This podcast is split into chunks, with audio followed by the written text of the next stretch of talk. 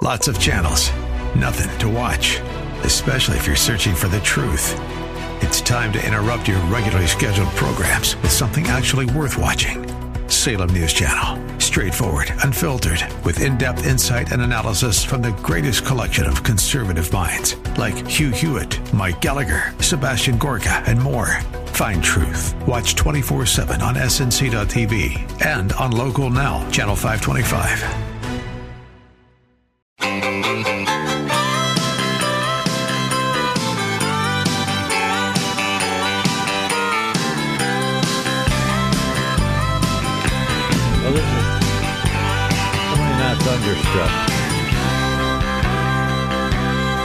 I've got a hundred dollars smoking in my billfold. I know I ought to save it, but it's burning a hole right through my pocket and into my skin. Come Monday morning, I'll be broke again. It's finally Friday, I'm free again. I got my motor running for a wild All right.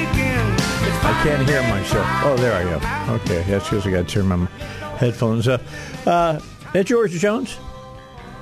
How's that, my man? Huh? How's Impressive, that? Dave? Impressive. Yeah, that's because that's old country there. Sir, it is. That's good. That's good stuff. Now, I have to admit, everybody tuned in and said, "That's not thunderstruck," you know, and you threw them all off. That great song. It's good Friday, job, man. Good job. That's a good job.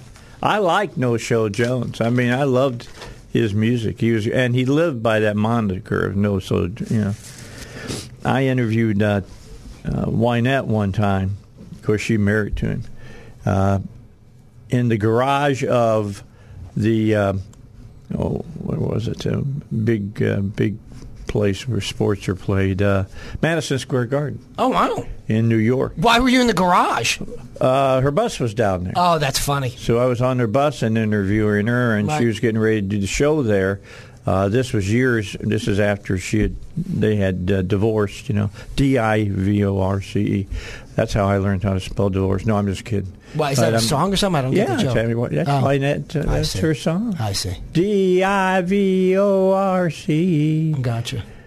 You know, Don't know it. Now you know you don't. Okay, pull it up. Oh, my. Pull, pull it up so we can play a little bit of it. For, you'll you'll recognize it. Okay. It- you know, th- this is the song that Hillary should have sang a long time Yeah. ago to Bill, but that's all right. That's a separate story. yeah, that is. It's, uh, but you went back home and baked cookies. Oh, sure. You know, to do that. You got it. Okay, here, Tammy Wynette. Here you go.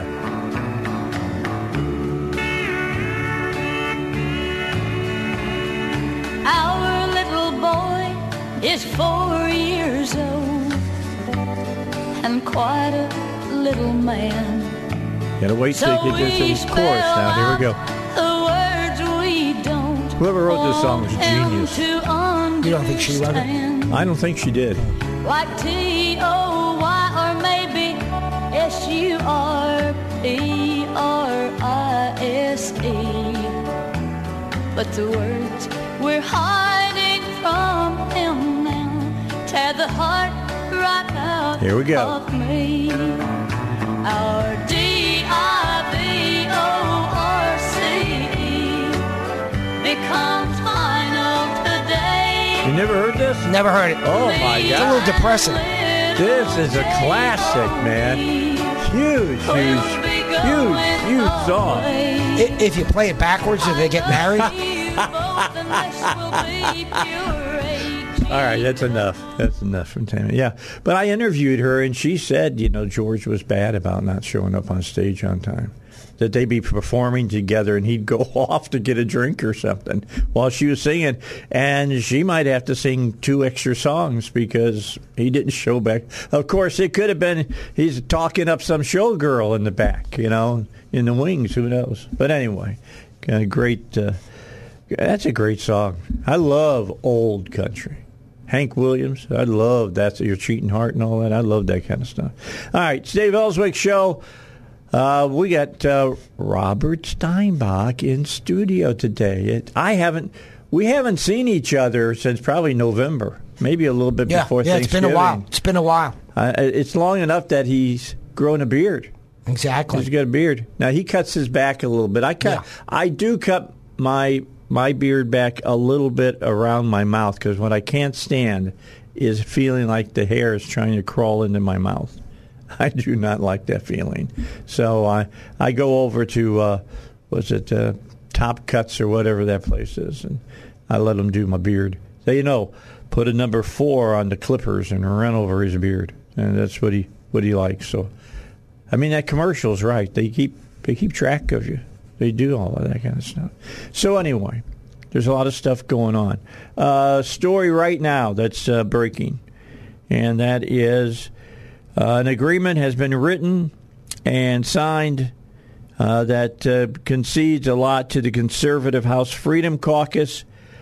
After 11 votes in three days that went nowhere, uh, there are signs emerging Thursday night that Kevin McCarthy may finally have a viable path to become the next Speaker uh, in the House. It won't be easy, automatic, or immediate, according to House lawmakers who themselves were processing the information in real time as details of the deal emerged. But a written framework for rules in the 118th Congress was released late last night that McCarthy's allies hope will allow many of the GOP lawmakers who have been voting against McCarthy all week to eventually support him. Now, remember, he can only lose a total of four Republicans when they vote for Speaker. And right now, there's been like 19 or 20 of them that have been kind of hanging together. Uh, but uh, I think there's two things working here. One, McCarthy did agree to just, you know, the one vote to be able to call the Speaker. Uh, to vo- draw a vote on the speaker that he should be not speaker. Now, maybe you know this, Robert, because you Oh, we'll served. You served in the House uh, with Well, uh, with a representative. You were counsel I, with well, them. yeah, I was counsel. I didn't serve, and it was the Senate. But okay, go ahead. Okay, well, you you were in Congress. that's okay? right. As a as a staffer, yes. So, so here's my question: uh, If there's a vote called like this that they're talking about, is it just it's got to be a majority vote by the whole caucus to remove him as Speaker? Do you know? Well, uh, I, I don't know what they're contemplating there, but I suspect it's inverse of what it takes to get elected here, which is a majority of those who are present in the body at the time. Uh, and it does raise an interesting question because you see the Democrats rightfully, in terms of their politics, all voted for uh, Jeffries, and now the Republicans mostly voted uh, for McCarthy. 90%. Right, right, uh, but neither made a majority of the people in the body. two eighteen. Right. Uh, what's interesting is that in Arkansas, uh, essentially the same process occurs. However, and this is the big however, it's done in secret. And so we wind up electing um, the. Uh, the speaker with some Democratic votes. Yes. And if it was done in public, uh, we would know who those Democrats were, and we would uh, likely not have speakers seeking out some of those Democratic votes, and therefore would wind up with a speaker who's more conservative. So the bottom line is not that I'm suggesting, you know, I don't know this speaker particularly well that we have in the House. I'm not suggesting that he's not sufficiently conservative, but over the past years, we've seen that happen. And maybe it's the case now. I'm not. Uh, protecting or uh, criticizing. I don't know enough about it. Uh, but what what process we should adopt in the state legislature is that the votes for speakership are done transparently, are done openly. I don't generally like secret votes, so uh, I think it's a problem, and I think we should change the rules. That is, the House uh, in Arkansas State legislature should change the rules so that when we vote for speaker, when they vote for speaker, it's done in public. Done like they do in Washington. That's right, DC, like they do it in Congress. They That's all correct. go to the chamber and they call their name and That's they have exactly right. Of course, here they can just push their button. Yeah, they could do the button, but it's still a public vote. so Yes, you I can agree. Count the vote. Of course, I'm the transparency guy, right? I'm the author of the treatise on the Freedom of Information Act, and so I believe in transparency uh, virtually everywhere. Uh, well, let's even modify that. When it comes to public information, everywhere. Yeah, my, I guess my whole thing is the whole vacating the chair, which is what I'm talking about. When Yeah, right. Talk about you know how many votes for somebody to be Right. able to call that.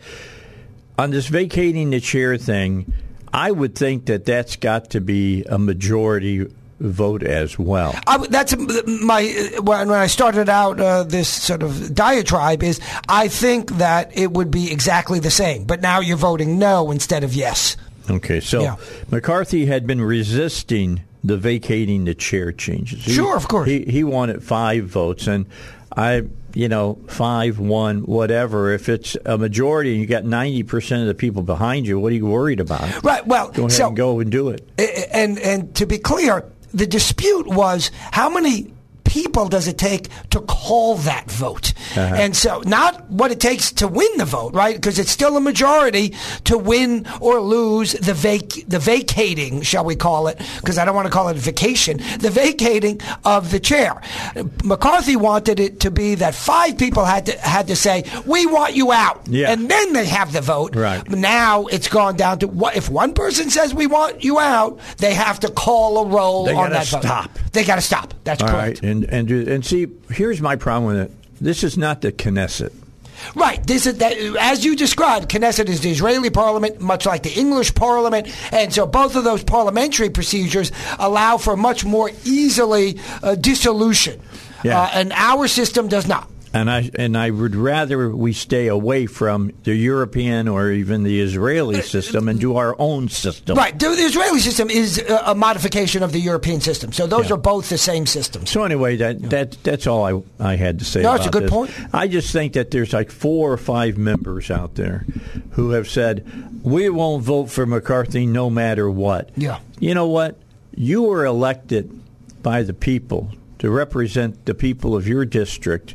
And I, I don't know. I don't know Biggs uh, from Adam, other than I know his name and I know he's from Arizona. Uh, I don't know if his district is overwhelmingly uh, set against McCarthy. I doubt it. I doubt that that's the case. Uh, but uh, you know, get on with the business. There's things that we want to get done. Get to get to work.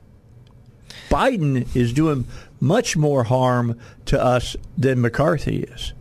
I heard an interesting comment recently, which I thought was was was was uh, clever, which is. Of course, conservatives generally prefer overall that government does less rather than more. Yeah. Now, that's a very broad brush, right? Because there's certain things we would like government to do. But nonetheless, overall, I think that's a fair characterization. So, they, so the person who said, made this comment was, well, you know what? If we don't have a speaker, maybe that overall that's good. Meaning, th- nothing going to get done then. Right. Now, that's probably not the best way to run uh, uh, uh, a railroad, but nonetheless, I thought it was clever. Yeah, clever, but unrealistic because course. the House holds the purse strings, Right. and if they're not You gotta doing pay the bills, business, you right? got to pay the bills. That's right. You got I- to pay the money to keep the soldiers and sailors and Right. airmen and everybody uh, out there protecting our our country. You, got to right. pay the the border guards to take the names of the people that are coming as they across. walk through That's the right. border. That's right. To hold the door open and, and to dust off the uh, welcome pad. Yeah, exactly. Yeah. So anyway, that that that brings you up to date on what's happening with that. They'll have a they'll have a they'll have a vote at eleven o'clock today, our time, noon, high noon.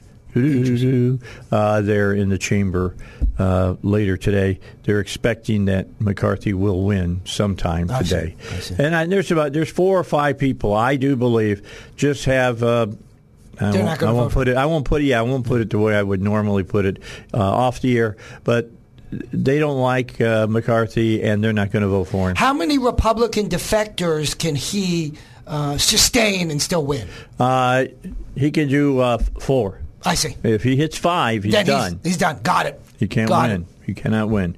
Needs two eighteen. Right. Uh, what? There's two twenty two Republicans So right that- now. got it, got so, it. so that's the math. Unless a bunch of Democrats Yeah, decide right, of course. to vote present.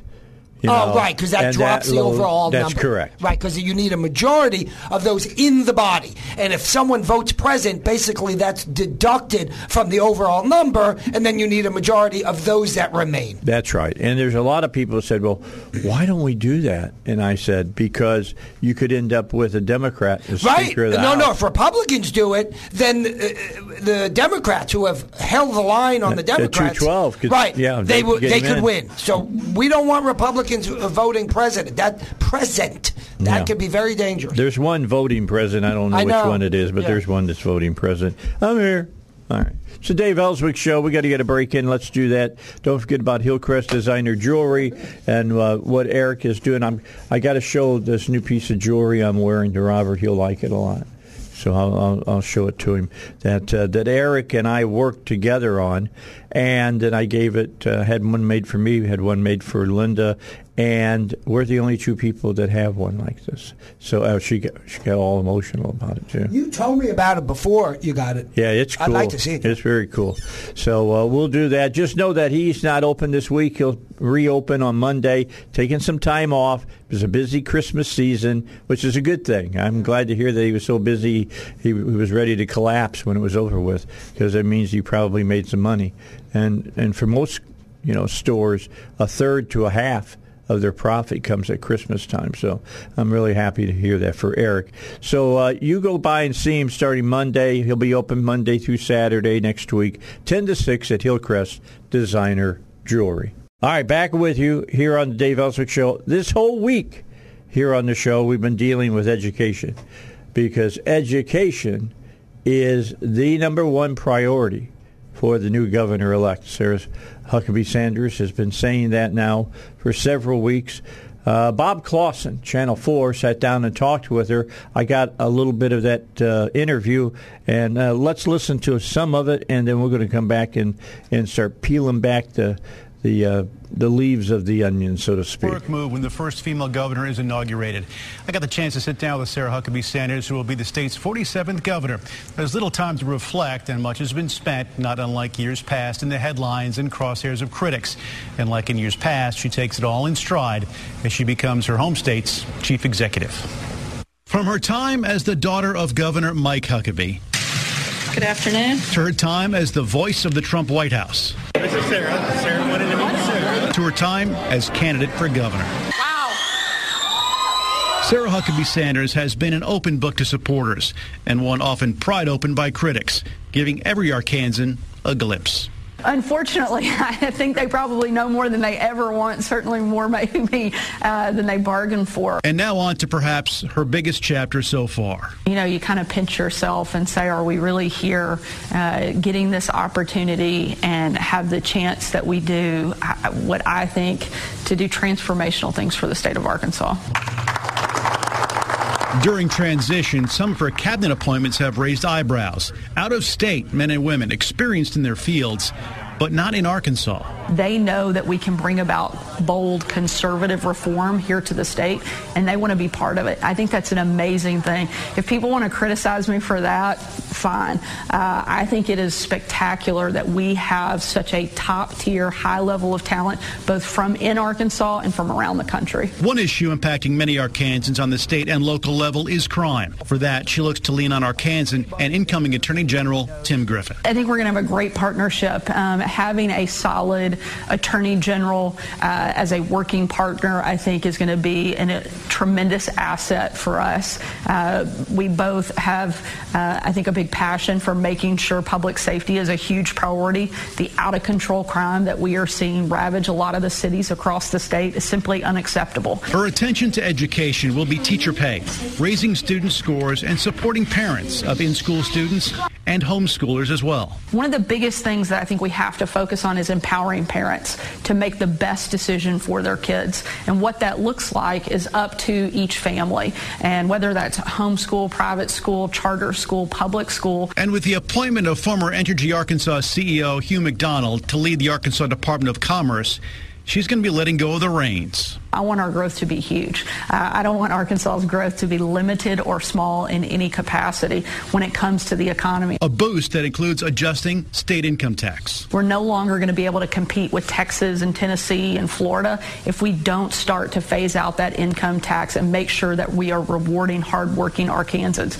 The governor-elect adds that she maintains a great relationship with the former president, and she'll lean on a lifelong one with her dad. I most certainly uh, use my dad as a resource. Um, I would be crazy not to. I also not only use him for his expertise in governing, but he also makes a pretty spectacular free babysitter too. And a heads up, Dad, that call's coming.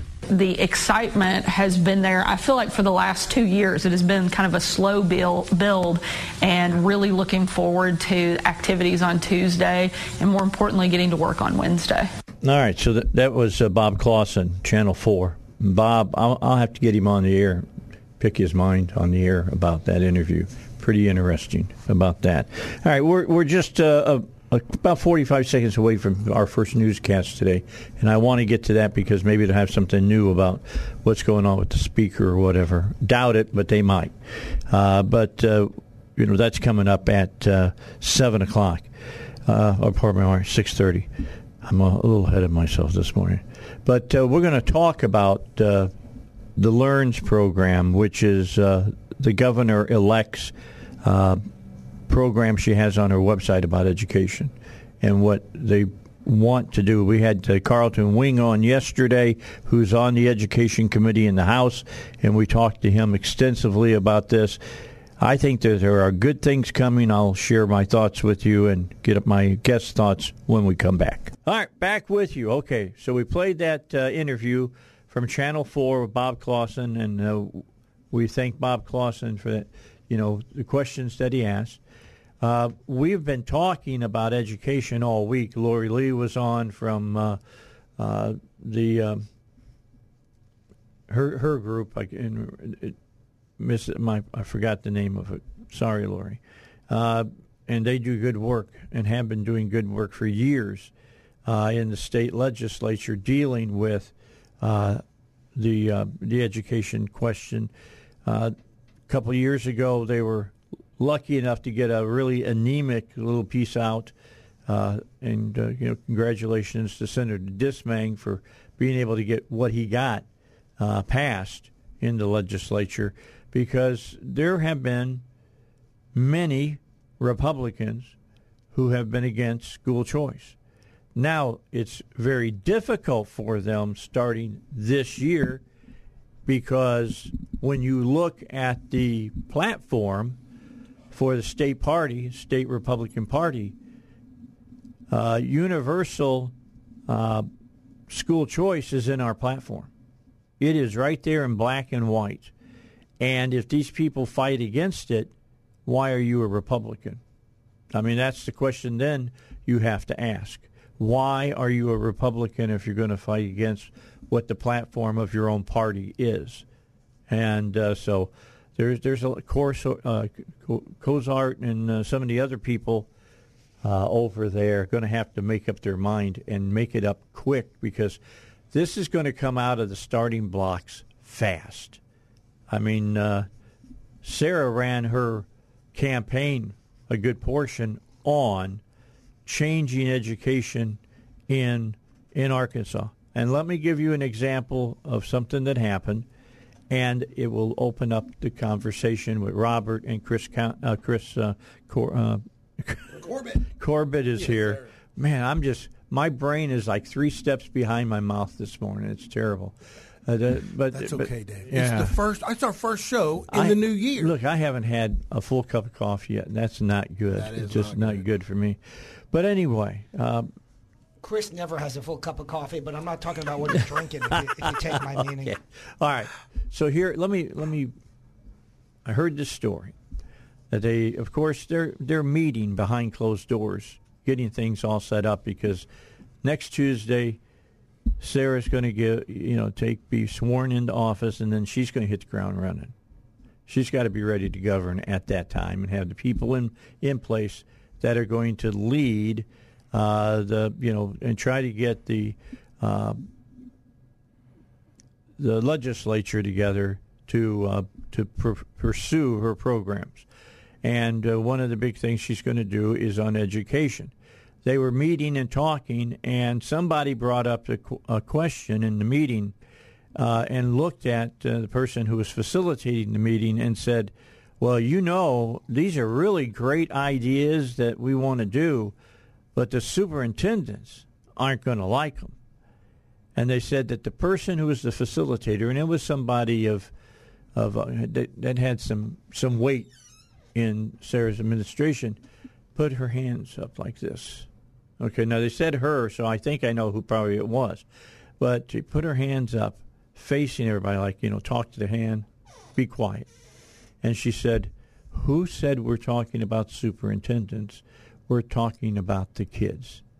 That is a 180 change in just thought process alone. When you start saying, we're putting kids and their parents first, superintendents get with the program. I, I like that idea. So let's go over a few of the things that we've heard that we know. Number one, universal school choice. What is universal school choice? In a nutshell, universal school choice is the money follows the student. That's what it is. It means your student, everybody's student. Uh, they'll determine how much state money is spent on average for each student to go to school. Well, let's be clear, Dave, because a lot of folks don't know the details. It simply means look, if you live in a school district and you send your kid to the school that they tell you is your local school, nothing changes.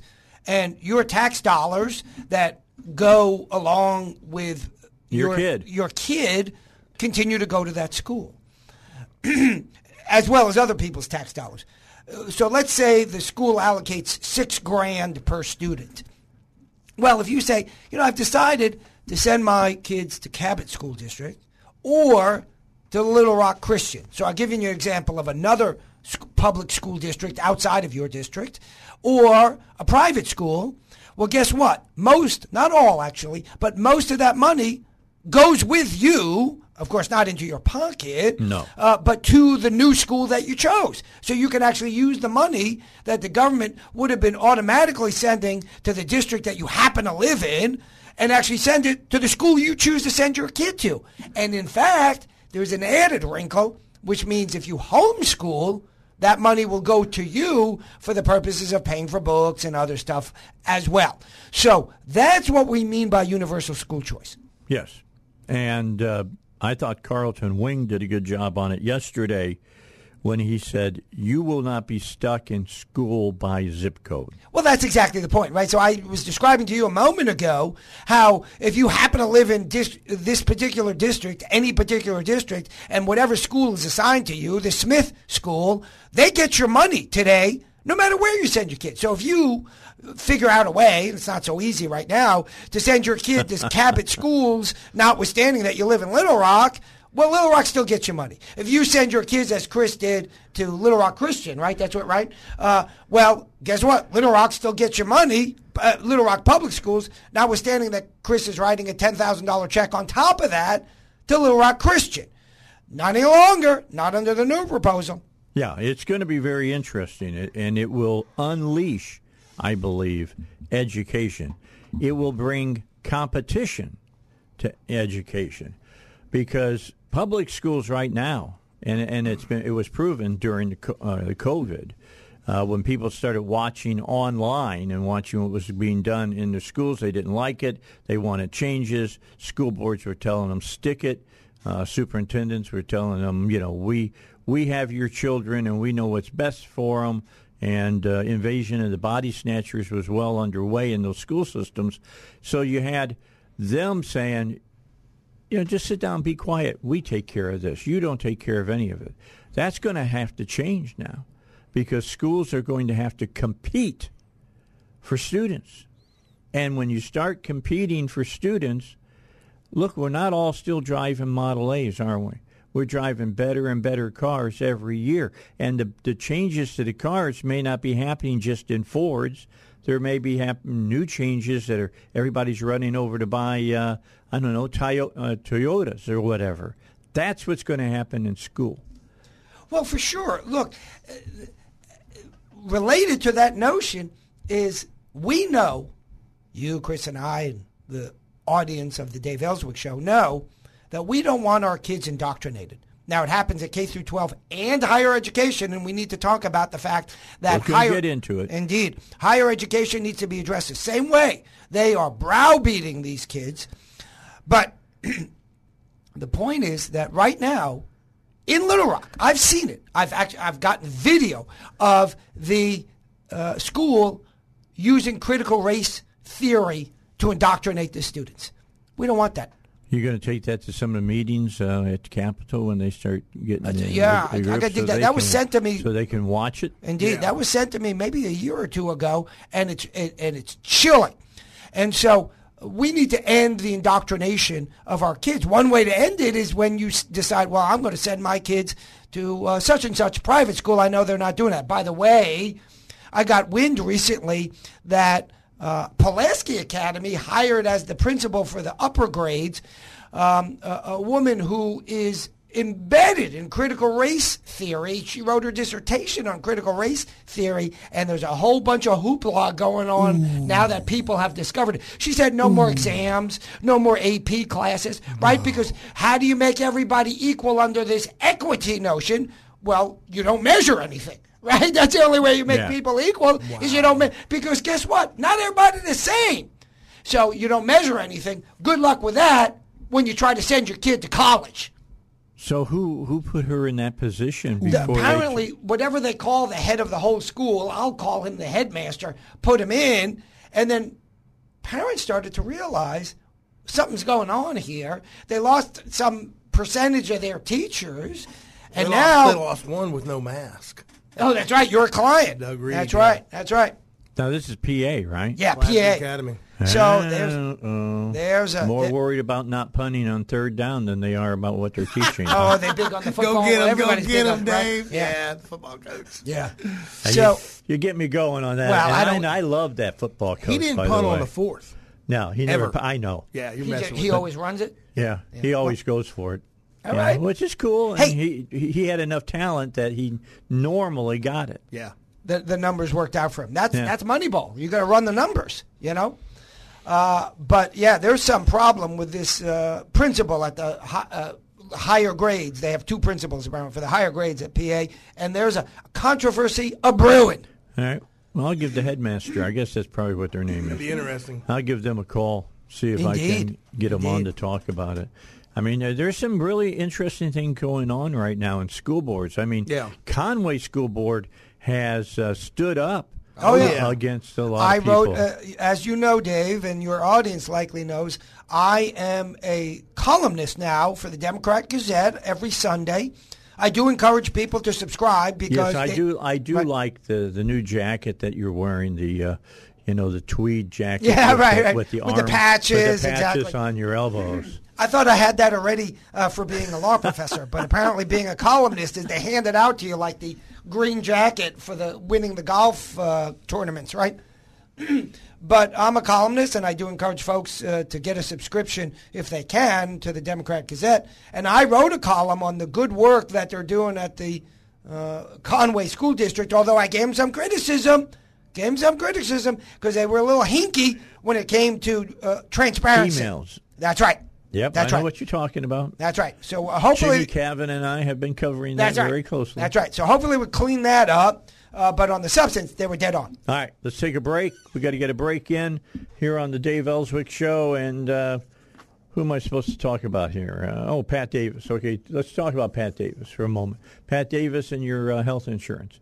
Make sure you get a hold of Pat. Get a hold of him today. Talk to him today because he can start saving you thousands of dollars for 2023 on your health insurance if you'll talk to him, pay attention to him, and uh, get your health insurance through him. Okay, we got to continue on here, and, and, we're talking about Sarah Huckabee Sanders, governor elect, and, and what I think you can expect uh, after Tuesday. Tuesday's when the uh, the new General Assembly will get underway, and that's uh, and she'll she'll be taking the oath of office Tuesday. Uh, I'm pretty sure we'll have that uh, for you live here on the air on 101.1 FM. Uh, the answer, uh, and because it's a historic occasion, it's not just because it's Sarah Huckabee Sanders. Well, yeah, it is because it's Sarah Huckabee Sanders. She's a woman. She's the first. She'll be the first woman uh, governor for the state of Arkansas. So that's uh, that's a big deal. So we'll be covering it for you, and we want to hear what she has to say to you and other Arkansans about you know her vision uh, for uh, for the uh, the state. Um, talking to uh, State Representative uh, Carlton Wing from North Little Rock. Yesterday, you know, he says that he thinks it's going to be fairly smooth sailing because she's been working very closely with the caucus in what that what she wants to do. So no surprises. Now that doesn't mean there won't be some surprises from some of the elected members of the legislature. Something something always will come up during the legislative session that will cause some rifts uh, amongst people. I, I, hope she she moves forward on this education reform, Dave. Well, that's the number one thing. Yeah, she, she said it now three, four times yeah. out loud well, for everybody. There's got to be a change for it to get better. And I got to tell you, I'm sitting here across from you thinking about what I've done in education, and it's gotten worse. Yeah, I volunteered my time on a charter school board called ESTEM. Um, ESTEM I remember that. was paid $6,000 a student. This is back in oh, uh, 2012, 2011. We got the money at $6,000 per student. There was a 3,000 person waiting list to get into charter schools. Who was that? Was that the guy's name? Was that Kimbrough? That was the headmaster down. Uh, well, he, the superintendent was yeah. the one that lost his job. The first superintendent. Yeah. Well, um, oh, let me take let me back. He went out of the principal the, of ESTEM. Yeah, right. Right. He lost his job as the superintendent of Little Rock School District. Yes. Was that Kimbrough? It, I can't just thinking his off name. top. I'm he just, was from Florida. Up. He was from yeah. Florida, and um, and then funny. he did a good job when he went to ESTEM. Oh, he did great. He did fantastic. It was funny. Um, he hadn't experienced a, an Arkansas winter, and he, he called me and he said, "Hey man, there's there's water shooting up in my yard." I said, "I said that's bro, that's your sprinkler, man. It froze." He's like, "Oh." Call go, the landlord. Go yeah, go turn your water off. Yeah, yeah. yeah. But um, anyways, the the deal with ESTEM was people wanted choice.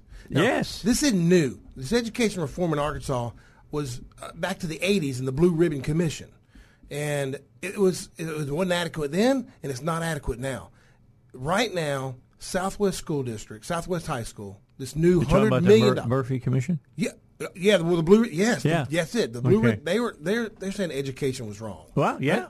it is. Uh, Has been for for a long, long time. Forty years ago. Yeah, I graduated high school in 1989. I came out of high school public schools. I didn't know any better. I went out to the Air Force Academy, and I knew immediately I was woefully unprepared coming out of Arkansas high school public schools. I graduated from Hall, and the reason I know is I got around with all these smart kids. I was like, oh gosh, I ain't the smartest kid no more in class. Yeah, they're using five syllable words. Yeah, I was like, uh, they're not saying y'all. Right. and uh, so now we're in the same boat. We're in the same boat right now. Right now, the high, Arkansas high schools are pipelined to prisons. I'll did, say it. I'll call them out. Did you did, did you hear when Jimmy and I were doing the story about North Little Rock schools? Remember? No. Which one? was it? About Which six, was about it? Uh, about six was about six years ago that they ran. They wanted um, more property taxes because they wanted to build up the buildings and everything. Yeah. Robert, I yeah. fought so I fought hard. Well, let me that. tell you. oh that. yeah, I remember and, and, that. And we, we, we, killed it. No, more, no, no, more no, money. Oh no, no oh, went, that's when it went through because yeah. oh oh no, I'm went, thinking the penny tax. Special election. Yeah, was it a special election? Yeah. Everybody got so excited because look, we're going to make the schools better. Blah blah yeah. blah blah blah blah. Sure. I said, yeah, but are your kids going to learn more? And the answer to that is a woefully no. Right. And uh, I wish I had Jimmy here right now because he had the latest numbers from Little Rock, uh, North Little Rock High School. Well, do you know that seventy-five percent of go. their their kids that's right can't read a grade level? That's right. And if you can't read seventy-five percent, yeah. So what all that money do for you other than give you a really nice football field? There you go. I'm sorry about. I'm a biggest sports fanatic there is around amongst these three guys. Yeah, you I don't. You know, I don't care. You know another statistic. I don't care. You know another statistic correlates with that. Seventy-five percent of incarcerated people in Arkansas can't read on the fourth grade level. Unbelievable. That that so. Uh, and now it's getting to where seventy-five percent can't read at the third grade level. If you looked at just that factor, Dave, you couldn't tell whether it's an Arkansas high school or an Arkansas prison. Mm-hmm. That literally. And I hope she. I'm more power to her. I hope she can do something about well, it. Well, here's the key if you've been spending all the money we have, right. and, and, we've been spending the money. Oh yeah. I mean, we're talking about sixty-one cents of every state tax. It ain't a money issue, that's for sure. Goes to the schools and that's goes right. to not.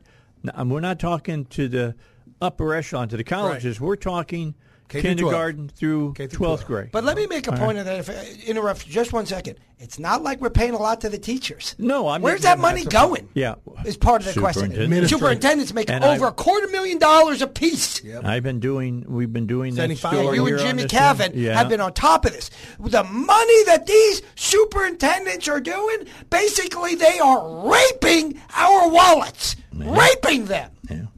Yeah. Yeah, they are. Well, it's pretty bad when you don't even have the number one school uh, size in Arkansas, and you're making three hundred thousand dollars yeah, a year. and and and it's not getting better, Dave. I No. mean, they're not. No. There's Well, no accountability. and that's what I was going to say. That's the problem. If if it's not working, It's not working. and we've been doing it for years, Yeah. and we've been pouring millions upon millions of dollars into it, then it's time to stop. I mean, if you keep doing that, then I, not Eisenhower, but Einstein would say mm-hmm. you're insane yeah. because you're right, expecting a different result from something you just continue to do over and over and over and over again. And no matter what anybody says, if the if there's an answer out there that nobody wants to do to, to, to take care, and you've tried everything else, then that other answer is probably the right one to do. We'll talk more about it when we come back. It's Dave Elswick Show. Thanks for being with us. We got more to tell. We're going to talk about education. It's going to be a big, big topic. Get used to it. It's going to be everywhere that you turn. All right, let's get back to it. I'm getting into this real quick because I want to get back to the conversation. It's an important conversation that we're having this morning. It's something you got to be aware of. Uh, it's something that I I'm promised you for years, and I'm I'm going to continue to promise this. You listen to this show, and you'll know what's happening in your state. Okay, that's something that I've I've pushed local all the time here on my show, and we're going to be. Look, you you hear all the the arguments and everything you need about what's going on nationally on every show almost that come on after me. You know, Charlie Kirk and you know, you got Sean Hannity and everybody else. They're going to talk about all of this. I don't need to talk about it as much as they do. Now, I'll, I'll mention it. I mentioned about the speakership in the start of the show. But the bottom line is there's big things that are going to happen in the state legislature. And I know Robert agrees with this. I know that Chris agrees with this. Can't wait. That are going to have a day to day impact on you and your children. And we need to be hashing it out on the air so we all know what's going on and, and how it's going on. Because you're going to hear all the lies. They're coming. You're going to hear it from the school superintendents. Yeah. I'm already hearing it from uh, some of the teachers and stuff. I've been watching the Twitterverse and, and reading them. Oh, this this school uh, choice thing is only to help the rich people. That's all. It, the rich people don't need it. They've got it already. That's exactly That's what I'm telling you. They're they've got it already. Uh, now this for your kids. That's what it is. right. What what's the lady's name here uh, locally? Is it Lincoln? Is that her name, Miss Lincoln? one? That uh, fought Obama when she lived in Washington D.C. Oh, Blanche Lincoln, Blanche the Lincoln? previous No, U.S. that senator. wasn't. Oh. What was it? Just I another, another lady. It's a they they did a movie about her. Uh, it's on Netflix. Oh, nice. I want to watch it. and uh, it was about the private school that, that she fought for her daughter to go to. Oh. You know, look, you go to Washington, for instance, and just to bring this into really crystal clear vision here. Right. Uh, Obama wasn't sending his kids to the Washington D.C. public schools. No Democrat has. They're just a bunch of hypocrites. I think actually Jimmy Carter did for a short time, Yeah. and then pulled out. Amy. Was it, Amy? Of course. Yeah. Yeah, Of course. Because of course they're they're hypocrites. Yeah. You know, they put their kids in private schools. Why? Dave, it's not. because it's not they're for better. The rich. I'll tell you what. I'll tell you what. When you mean that, it's not for the rich. Did it piss me off? I was paying uh, property taxes, and my eight thousand dollars per student wasn't going to me while I had three kids in private school.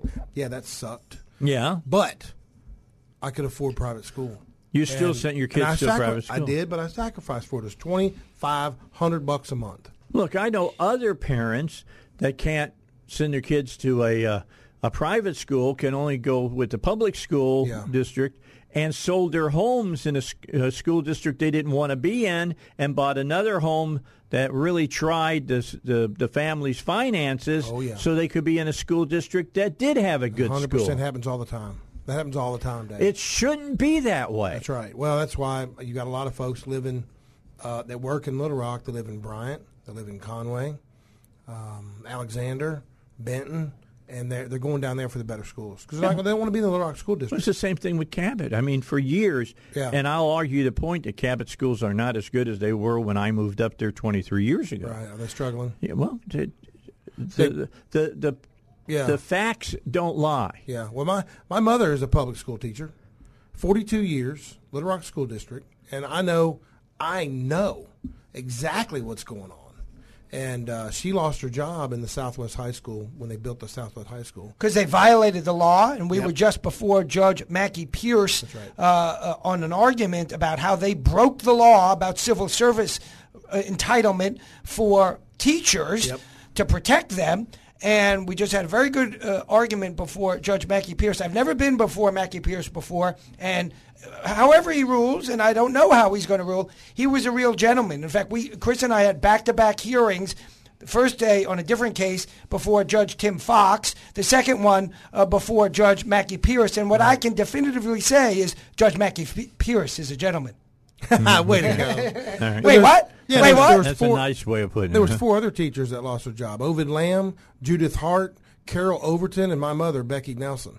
And um, they're fighting to get their jobs back.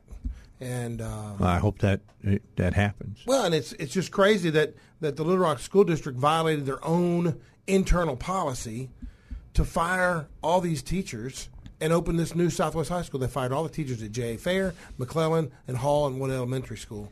And what's the name of that bureaucrat who was running the schools? Michael Poore, Yeah. and it was Johnny Key. Johnny Key, Both he of them. gone. Both of them. Michael Yeah. Poore, Bunch of gone. pure, Yeah. pure hacks. Yeah. Goodbye. Yeah. Goodbye. Yeah. Don't let the door hit you in the anyway. Johnny, yeah, Johnny Key is is he's done as of Tuesday. Good. Yeah, that, that, that that's uh, three days uh, too late. Yes, we've got we've got uh, Jacob Oliva from Florida coming in. Fantastic. And, I can't wait. Uh, you know, big things are happening in Florida as far as education's going, and DeSantis is leading the charge on that. But let me tell you, I told you off the air, Dave. My sister is a grade school teacher in Florida, and she just got a new. Uh, what do they call it? syllabus? Uh, shall we call syllabus. it? Yeah, uh, for like third grade, and she calls me and about government, right? And she goes, "It's a bunch of CRT." I said, "Well, what do you mean?" She goes, "It's just protesting the government." I said, "Okay, well that's part of it." She goes, "No, it ain't part of it. That's it." There's nothing about the branches of government. There's nothing about the structure of government. It's all about protest this and protest that. And like, Wow. what, what's a guy f- who was the um, communist organizer for unions, Ch- Chavez, right? There's a big section on Chavez. It's like, wait, Chavez, but not on the three branches of government? She said, that's right. I said, well, we just got your guy, Oliva, coming in. She said, it doesn't happen at the state level. That's right. uh, and that you know that's what we've got to talk about. That's right. It's going to happen at the local level. There's a big story coming out, uh, and I'll be covering it. I've already been contacted. The people want to be on the air, and they went in and talked to superintendents. They went in and talked to teachers. They went in and talked to a lot of different people uh, on hidden camera oh, really? and asking them about CRT and uh, are you going to be teaching it in the schools? And, and they said, well, not CRT. We'll call it something else. Oh, they Oh, that's shine it. the light and, on 'em. And here's the real critical thing, because they always say, well, we don't teach CRT. There's two components when we have a discussion about teaching CRT. One is to actually say, hey, this is what critical race theory means. So you're teaching. The other is to have the notions of CRT drive the syllabus.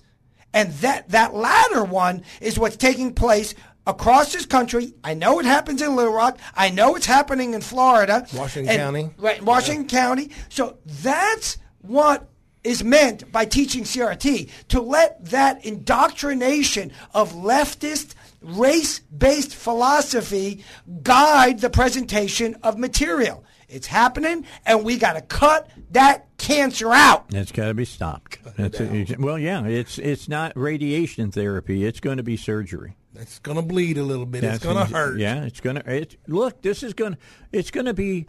There's going to be a transition Yeah. period. There is always a trans uh, transition period from when you do something one way and move to another way. And the worst one is when you've been doing something for years and years and years and it hasn't been working, and now you're going to try something new. And uh, the people who have vested their time and their efforts into it and making their money off of it are suddenly going to see that cut back on them. Right. They're going to look.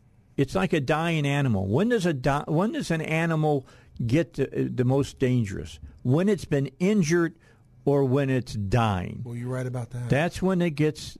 I mean, you don't want to turn your back on a lion if you've shot it. well, and, and folks are scared of change, Dave. You Oh, got to yeah. embrace change. Yeah, you got They- it. They drive that into you in the military. if They'll- what you're you up. doing's not Yeah. working, it's not going to work tomorrow if it right. didn't run. It hasn't worked for the last fifty years. And you know the, fact that you can't guarantee the change is going to be for the better, but you have to change to try to get better. That's exactly That's right. It's that simple. And there's some look. We're not going into this with our eyes closed and you know like a, a blind man with a cane. That's not the way it's happening. There's all kinds of other states that had more balls than we had and made the necessary changes that they needed to make, and uh, they're reaping some great results from it. Now we know that you're going to get good results if you do X, Y, and Z instead of you know D, E, and F. So we're going to do D, E, and I. yeah, we're going to do we're going to do the other stuff. All right, we're going to we're going to we're going to make that change. Is it difficult? Yes. Is it scary for some people because they're going to give up their power? Superintendents are going to lose power. It's even more than that, to be clear. Some public school districts will cut back in size, and when you cut back in size, you cut back in payroll for these administrators. And why will they cut back in size? Because a lot of, of uh, parents in some school districts are going to say, "Sayonara, I'm going somewhere else." That's right. You all are failing. I'm done. I don't need government mandated schools telling me where to go and what to learn. Now, maybe they're if they want to compete, they want to put on a good product. I'll go. Well, yeah. In fact, in Florida, the public schools have seen uh, about a 3% increase in their schools. But guess what? Their schools have changed. Yeah, my my sister teaches at a magnet school, top scores I think across state, uh, and uh, because she's committed, and every day I talk to her, she tells me about the bu- bureaucrats. Uh, she says, "Well, I got a student who needs special education, or I got a student who's um, gifted, and those are two separate tracks, of course. Uh, and I would like to send. Them, oh, well, you got to fill out this paperwork, and then in two weeks we got to meet, and then it's going to be too late this semester, so we'll carry it Yeah. over." And she and she says to them, "Let's just get it done." I went through that, by the way, with my own daughter. there you go. Right. I I understand how that works. Okay, it's 18 minutes after seven. Look, I I've had one, two, three children graduate from the Cabot School District. I still got one in the Cabot School District. Won't say what her name was because I I make mad people mad over there at the school board and things of that nature. I don't want them to know. So. Uh, and it's not Elswick. Her last name's not Elswick. So there you go. Poop. uh, but, so bottom line is, you know, I I have to pay attention to that. But the bottom line is, we got to call this kind of stuff out. I get complained at a lot. Well, Dave, why do you want to air the dirty laundry? Because if you don't air the dirty laundry, it stays dirty. You That's know, why. I had I had a bureaucrat say to me, "Well, you know, uh, we don't really like when you mention the uh, law school in public." And I said, But wait, they do. They do if you're going to say something positive. Right, but a- a- a- and my, my comment is: Have you fixed the problems in private? Hmm. Oh no, no, we like it the way it is. Uh, okay, so if I can't be heard here, I'm going to be heard in the public. And by the way, the media comes to me, not the other way around. Yeah, I I understand what you're saying. That's how I got involved with, with Robert now about 15 years ago. Amazing. That's how it happened, and he's been a part Well, of uh, my what he just mentioned since. right there happens all the time in government. When I was at the highway department and I was president of the American Society of Civil Engineers, some of the engineers there didn't like some of the press, and the highway department doesn't like bad press, right? Oh, no. But if they were doing right, then I wouldn't have brought it out. Yeah. But and you, but That's it's it. scary though. Cronyism and corruption right. equals a lack of transparency. If you hear someone say, we can't comment, we won't comment on public matters, that's cronyism and corruption. That's right. All right. Let's take a break. We got to call a break right now, and then we'll come back. We're going to talk more about this. PI Roofing wants you to know it's PI Roofing Home Solutions now. They do construction now. Let's say you need a deck fixed, they'll fix it. I know that for a fact because I called them. I uh, I've talked to them. I've got a plan set up with them. I know what it's going to cost me, and starting around uh, March, Aprilish, we're going to fix the deck out at my house so that I can invite people like uh, Robert Steinbuch over to my house this summer. Chris, Ca- you know, Chris, you know, yeah, we'll have bourbon and cigar night at the at the Elswick uh, Ranch. You know, do that. Uh, sometimes you've had your roof has leaked, and of course, PI Roofing is the roof uh, company to use to fix your roof. But what if it leaked into your house so bad that it destroyed a wall? They can do the construction to fix that wall. PI Roofing, you call them. 501 707 3115. Again, let me remind you numbers I give for my advertisers for my show, that's the same numbers that I use. They're not like numbers to the Bat Cave. Uh, you know, I Batman answers when I call. That's not how it works. The same people answer to me that will answer to you. So uh, you give them a call, have them do some work for you. 501 707 3115 or visit them online, piroofing.com. All right. We're back with you here on Dave Elswick Show. I'll tell you all about it. Yeah, no, no, not Megan Fox. Megan Fox. That Megan Fox is the actress. The movie She's Megan. gorgeous. The, the, the story Megan that just opened up uh, today. Oh, okay. Is about a doll that is AI, Yes. uh, and uh, you know bad things go bad. Dave, I've seen the. Pre- I know what you're talking about. It's now. good that movie. movie preview scares me. It's creepy. it scares me. Yeah. Well, you know why? And, Why? I, and I'll tell you what. Mr. Aaron uh, Weatherhurt, who is running the board, will know why when I say James Wan is the producer. Oh man. Everybody knows who James Wan is. All right. Have you gone to seen any of the the movies about you know the couple that go out to get rid of the ghosts in the house and all of that kind of stuff? scary. Yeah, that's that's him. it's also Fast and Furious, the last few of them, but I like when he does his scary stuff. Oh, And uh, man. this movie is, is good. I like it, and just just very quickly, Robert. Wait, I promise? I won't. Yeah, I You saw, saw it last night. Oh, it's okay. Here, here's the key. It spends the first. It's about an a little over an hour and a half. Yeah. A little bit more than ninety minutes, and it spends the first maybe 35, 40 minutes talking about what the doll was supposed to do. It's about a little girl. Her mother and father were killed in a car crash Yeah. her the sister her aunt her aunt her sister was the one that was killed uh, becomes her legal guardian Okay. and uh, she's having trouble because she is a single uh, and and very business driven woman doesn't know how to raise a kid and so she has been developing this AI uh, of having a um, you know this uh, kind of creation that can bond with a human. yeah. Well, this- this it A- bonds, yeah. and but bad things happen. And then the AI learns. Yeah, oh yeah, I got to tell. See, I'm going to tell self- Rob a self- secret like right almost now. like self-replicating. Okay, so Rob asked me a question. I went out to chat AI. I asked the question and I responded to, to Rob with AI, and he doesn't know. What was- but what was the then, question? Let me tell you, Rob called it out. Ah! He said, "What'd you do? Cut and paste this off the net?" And he didn't know that I had Yeah. What was it? So you took you the took rules The, to to recuse a judge. I asked, Okay. I asked the chat AI. that. Oh, he said, "Where'd you get this off the web?" That's exactly where it came from. okay, so just know that this is what we're artificial intelligence. Yeah. I'm all big about robots and stuff. Yeah. Until they the scientists step back and say to the AI, "Teach yourself." Well, AI is scary. If anybody wants to check it out, go to chat. Uh, it's openai.com, open, but and just ask it any question you want. If Ask anybody it the wants chicken to- and the egg. If anybody wants to check it out, rent Terminator. yeah, there you go. Yeah, yeah, Skynet. Yeah. Just Just remember type in that Skynet. term, Skynet. Skynet. That's what I always say when I see a lot of the stuff that's going on. I I'm up I'm up for artificial intelligence to a certain p- point. scary, Dave. But what happens when the artificial intelligence says, "I'm smarter than you," Well, Dave, and what you're trying to do is not? Yeah, well, it takes all empathy and everything out right. of the That's right. equation at that point.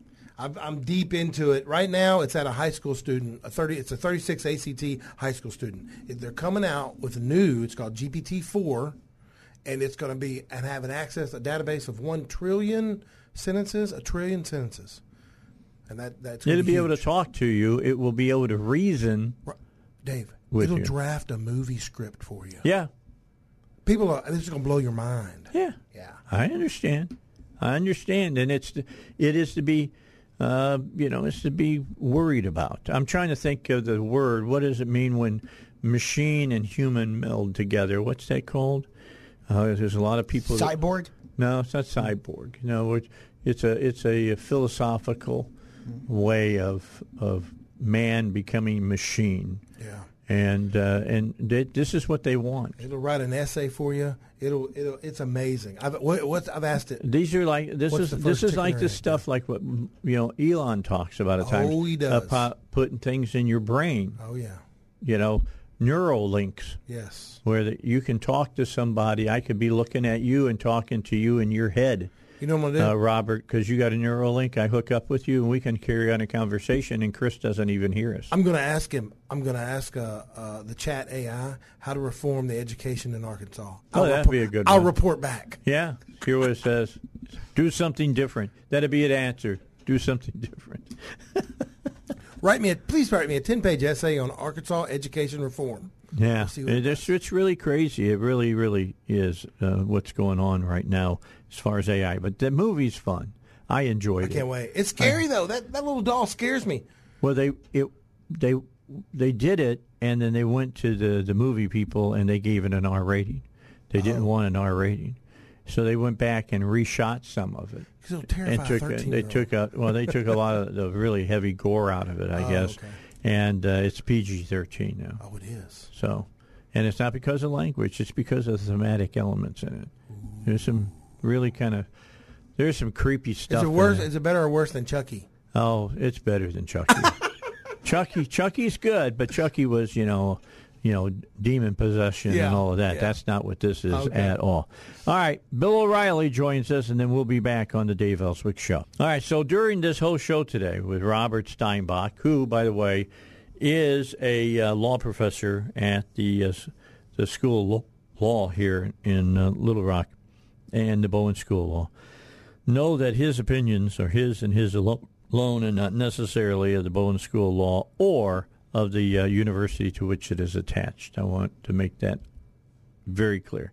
And Chris Corbett is here. Uh, he's an attorney from out in Conway. He's a fifth generation Arkansan. Uh, that car is looking excellent that you're working with your son on. you. It's looking really good. Oh, and of course, uh, Robert is a practicing attorney at Well. Go ahead. What you? Got to see the Mustang. I said you, that picture, the last picture you sent me was really nice. Ooh, the paint job's outside. I was going to say it looks great. Who did the paint job for you? uh, Steve's Auto over there, Steve Gaffner in Conway. okay. And he he took a personal ownership in it. And said, "I can't let you drive this around because you're going to tell people who painted it." I was like, So, so, doesn't that what he wants? He Oh, wants it more is. That's why to he come got His point was he he made Chris. So Chris, you got to replace this cracked tail light and this kind of thing Yeah. because I'm not letting you drive this around with my Oh, beautiful with paint my job name on, it. Yeah, exactly. And, uh, look, uh, he doesn't have to sign it if he's done the painting. Uh, it's usually most painters are so good that you can tell who did the painting. ooh, it's like I can't. I, I don't want to drive it on a gravel road. I don't want to drive no it in the chips. rain. No chips. I got to carry around a microfiber towel to wipe it down. You can see a fingerprint on it. I'm saying, yeah, you can walk up to it and it looks wet. Doesn't it? Yes, yes. it? Looks wet. It looks like you stick your finger in it. Uh, that's that's good stuff. What's his name again? Steve Gaffner up there. Okay. in He's a fantastic guy. I used to be I, at West I- End. I, used to work at a small market, in Wichita Falls, Texas, Oh yeah, and I lived out in Burkburnett. yeah. And uh, there was a guy had a shop out there, Mm-hmm. and he raced uh, AAA fuel injected uh, drag strip stuff. yeah. And he was one of the greatest painters I've ever seen. And he he did a lot of other. He did a lot of. What's the family that is in uh, uh, drag racing uh, that you always see him uh, competing. that his daughters compete now Yeah, and all I that. know. Then it's on the tip of my tongue. Yeah.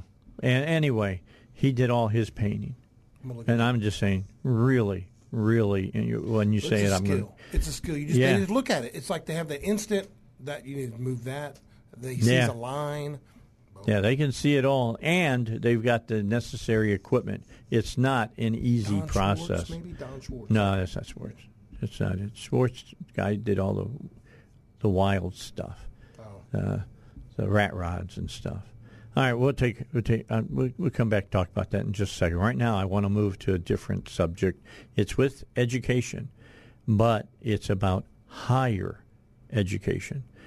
Right now, uh, the governor of Florida, DeSantis, is at war with some of his universities. And it, it deals with something that Robert talked about, about his sister dealing in, uh, you know, uh, elementary and, and secondary, not higher education.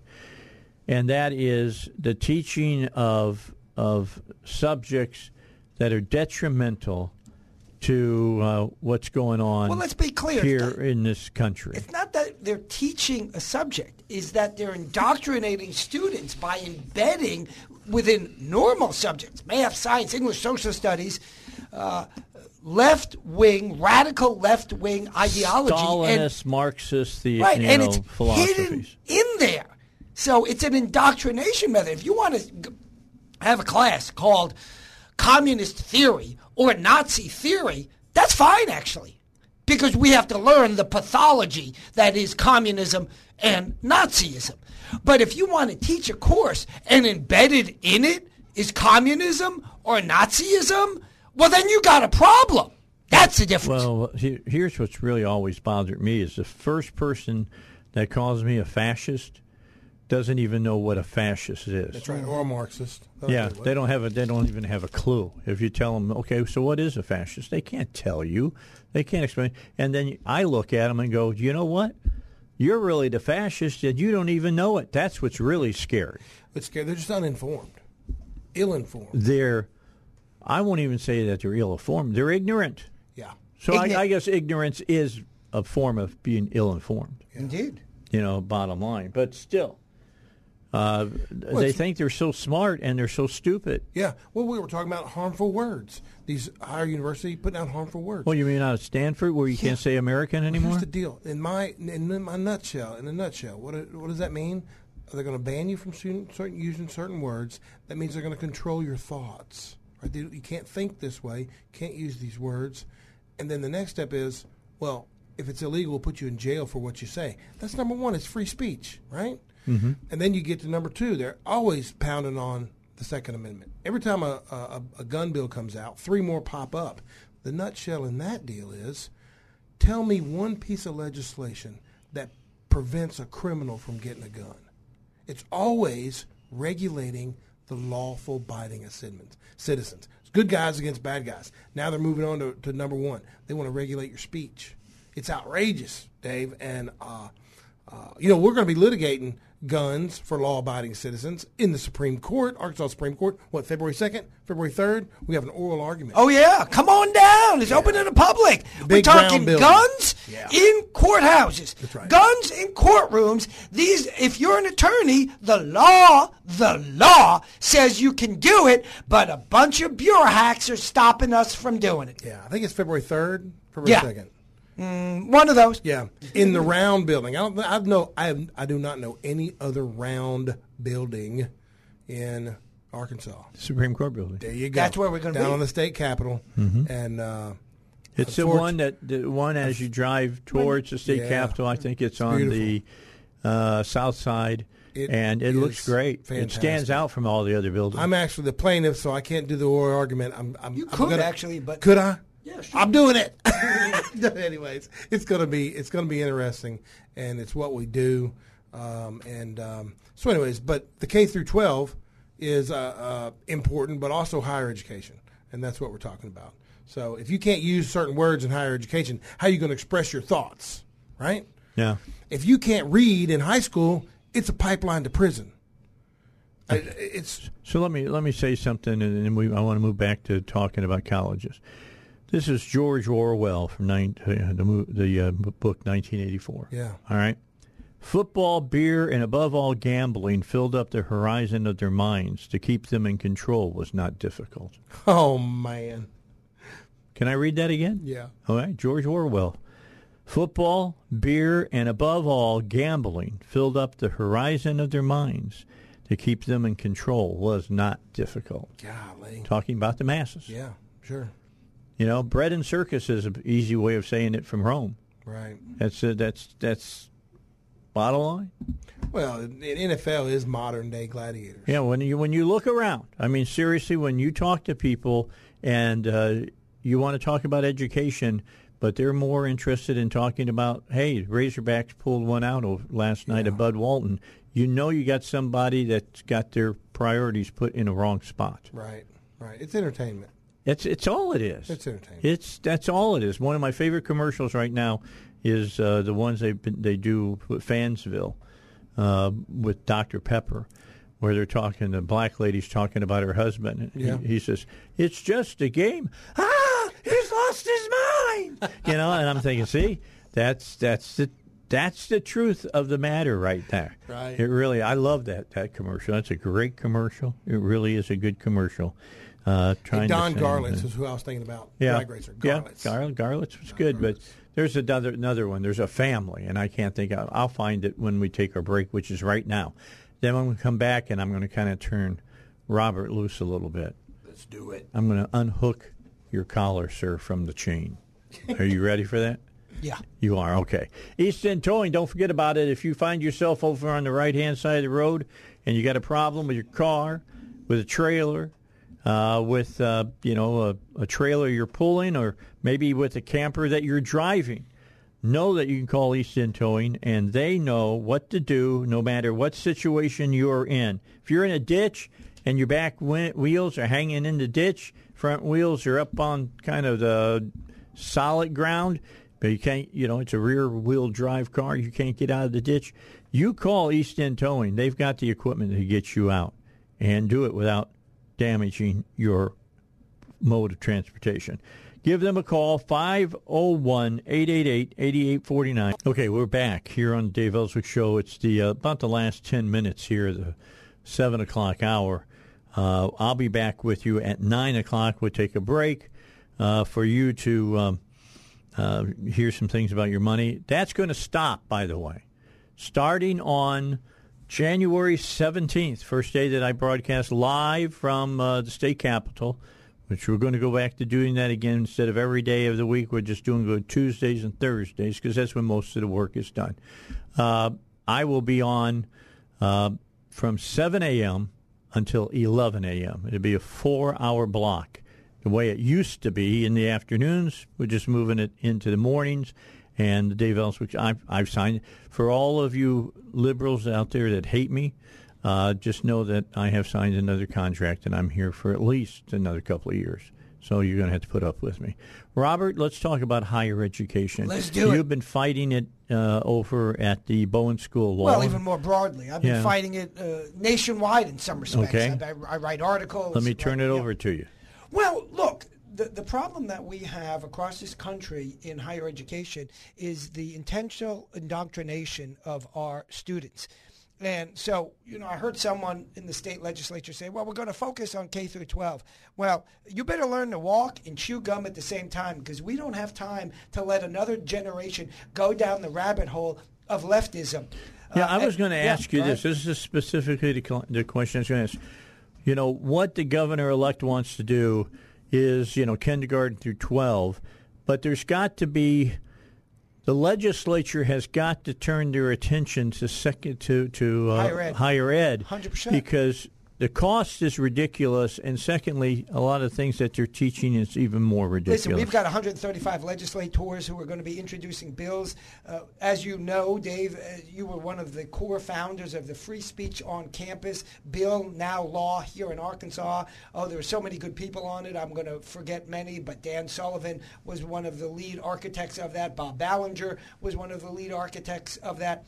And so there'll be a new uh, update because we already tried to pass uh, free speech on campus too in the last legis- legislative session. You know who put the kibosh on that? James Sturch. You know where he's now? He ain't in the legislature. in the legislature. That's where he is. That's right. because let me tell you, folks, this is the way it works. The, there are six Democrats now in the Arkansas Senate.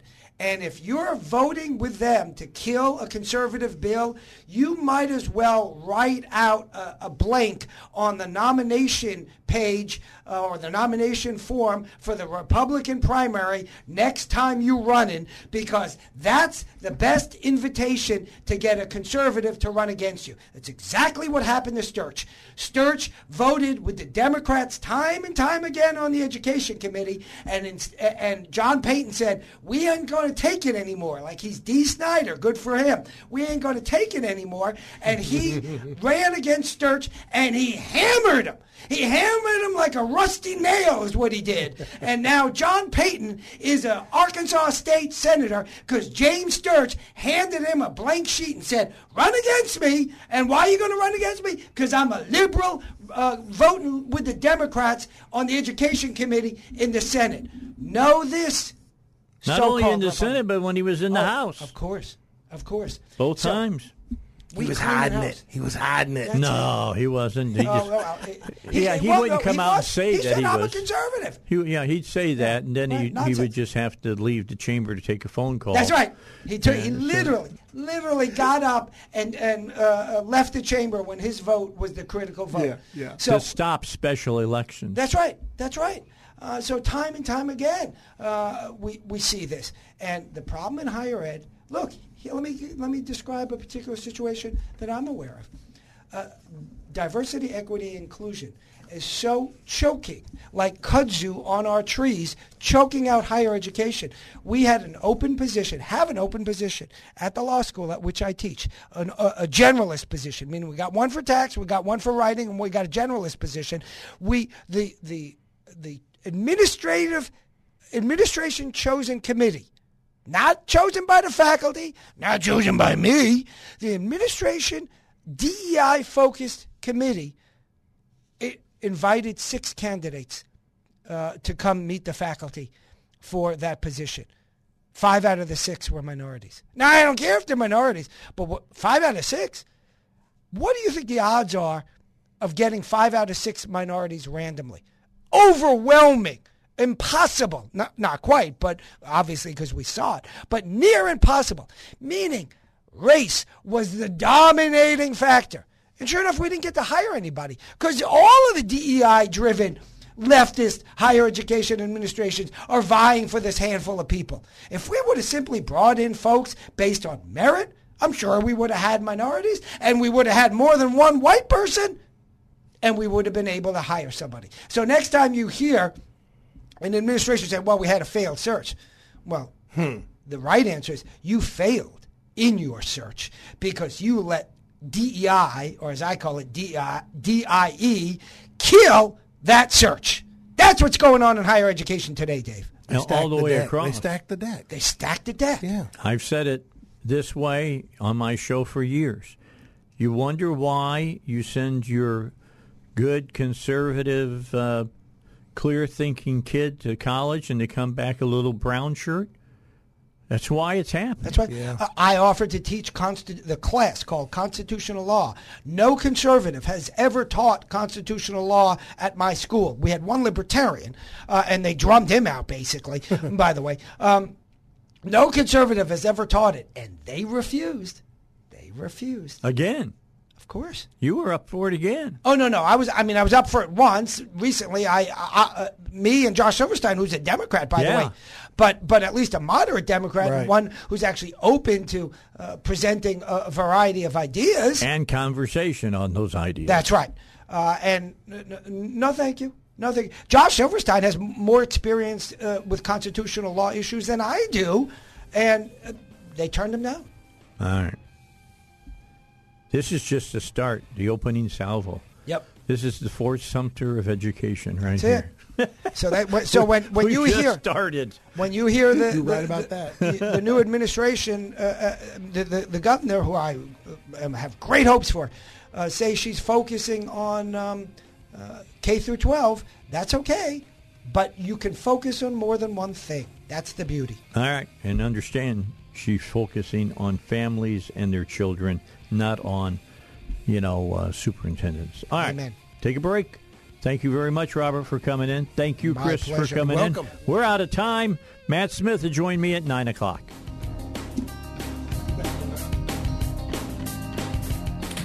This has been the Dave Elswick Show. Find him on Twitter and on Facebook at Dave Elswick Show. 101.1 FM. The answer. KDXE FM. As it is Friday. It is a- Friday. Friday's a good day, and of course, Friday night is, of course, the night to grab a loved one and go out to dinner and then go see a movie. And I'm going to highly recommend. A lot of people don't think I'm going to be crazy today, but I'm going to tell you, go see Megan. What go a cool see, flick. Go see Megan. It's a good movie. Really fun. It's a, it's a, it's well well done. It uh, it's a, a very good flick. You will be emotionally invested. Yeah, you will. You know, I was I was looking at uh, Rotten Tomatoes, ninety five percent. Oh yeah.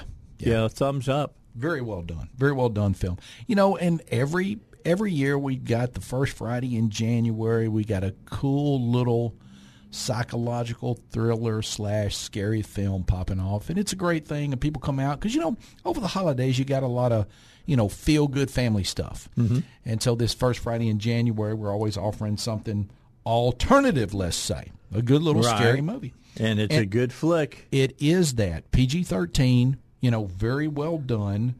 Um, and and you know, I think that um, the doll robot, if you will, um, it is given you know enough of a look so you know it's a robot, right? You know, they they want Yeah. you to disassociate somewhat. Yeah. Um, but you know, it's as lifelike as I think they should have made it, right? I agree with that. Yeah, yeah. So I mean, they want you throughout the you know throughout the movie as you look Megan in the face, right, dead on. You realize that's some artificial intelligence. They they want you to know that, you know, to separate essentially her from us, right? Correct. So I think that is very important uh, to the plot and the layout of the film and how it kind of pulls together because you know it, it, it- once you get to let's say the action you need to be disassociated from that right you know the, the the bad person needs to be the bad person or the bad guy needs to be the bad guy you know so yeah you need to check Megan out I mean you, that that's new this weekend Obviously, we're still playing Avatar: The Way of Water, PG-13, also 2D and 3D. Uh, great for the kids. Puss in Boots, got to come out and see that. Um, Puss in Boots: Last Wish, PG, Universal Pictures, Antonio Banderas. You know, great from the Shrek series.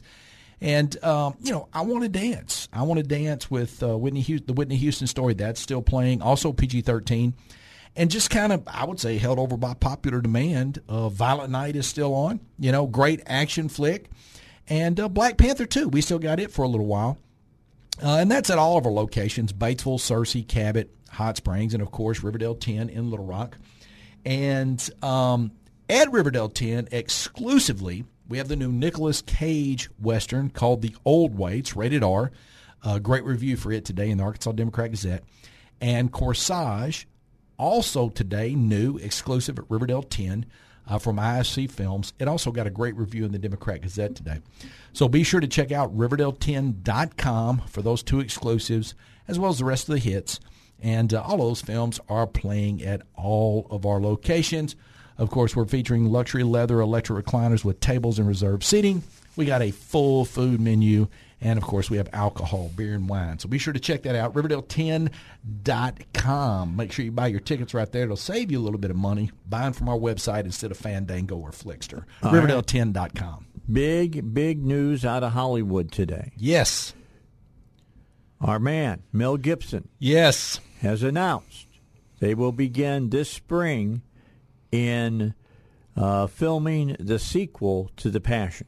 Going to be great. Been looking forward to it. Wish they hadn't waited so long. Yeah, 10 years. Jim Caviezel is signed up to play Christ again. He is all I mean, this movie has been a has been a blessing and a curse for Caviezel. Well, we're approaching 20 years on that film. Yeah. I mean, the first one came out in 2004.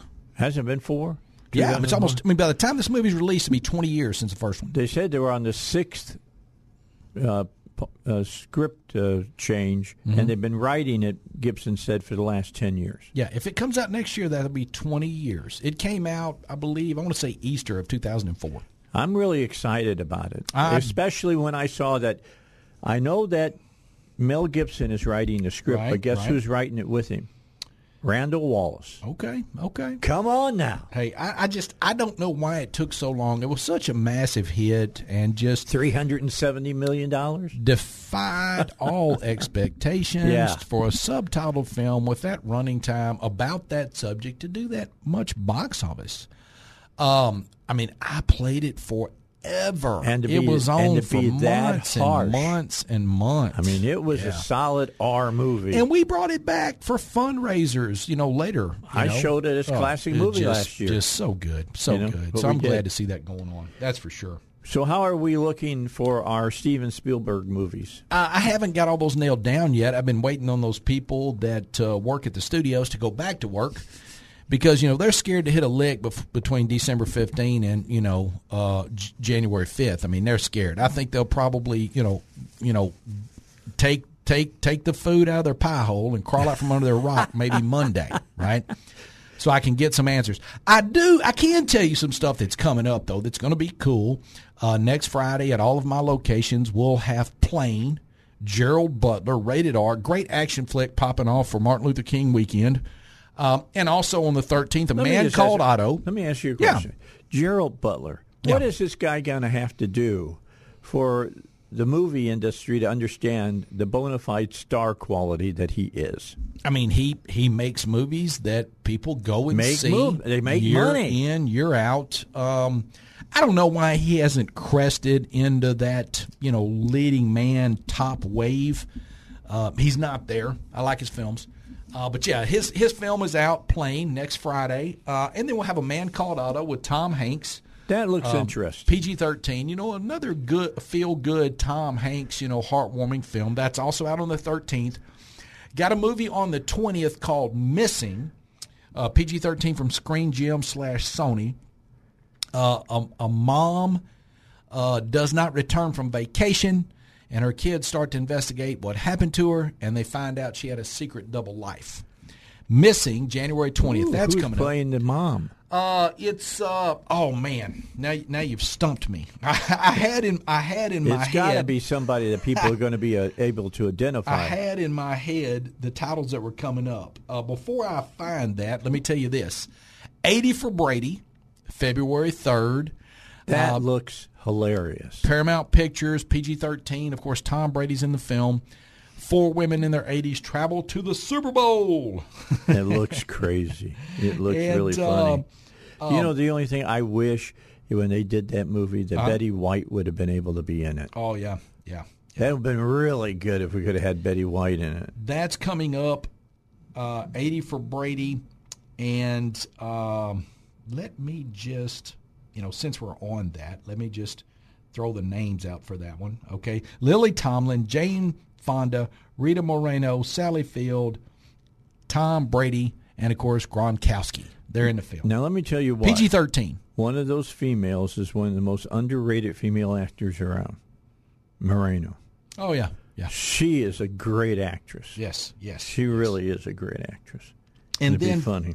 for Missing, the cast of Missing is Storm Reid, Nia Long, Kim Long, and Nia Long plays the mom. Ooh, Nia Long, yes. new. The Missing. New blood. Missing. So That's you'll like be that one. interesting. You'll like that one. That's on the 20th. And then also on February 3rd, we've got the new M Night Shyamalahana. That sounds like Old a M good, Night. That looks like a good movie. Knock at the Cabin. Dave Bautista is in that. February third. Yeah, he's in it. Knock at the Cabin. It's looking good. And uh, you know, I guess the next huge movie to pop off would be Ant Man and Wasp: Quantum, and that is Yeah, February Saw the trailer last night for that. And then once you get to February 17th, there's just a hit motion picture as we go through the rest of the year to the end of 2023.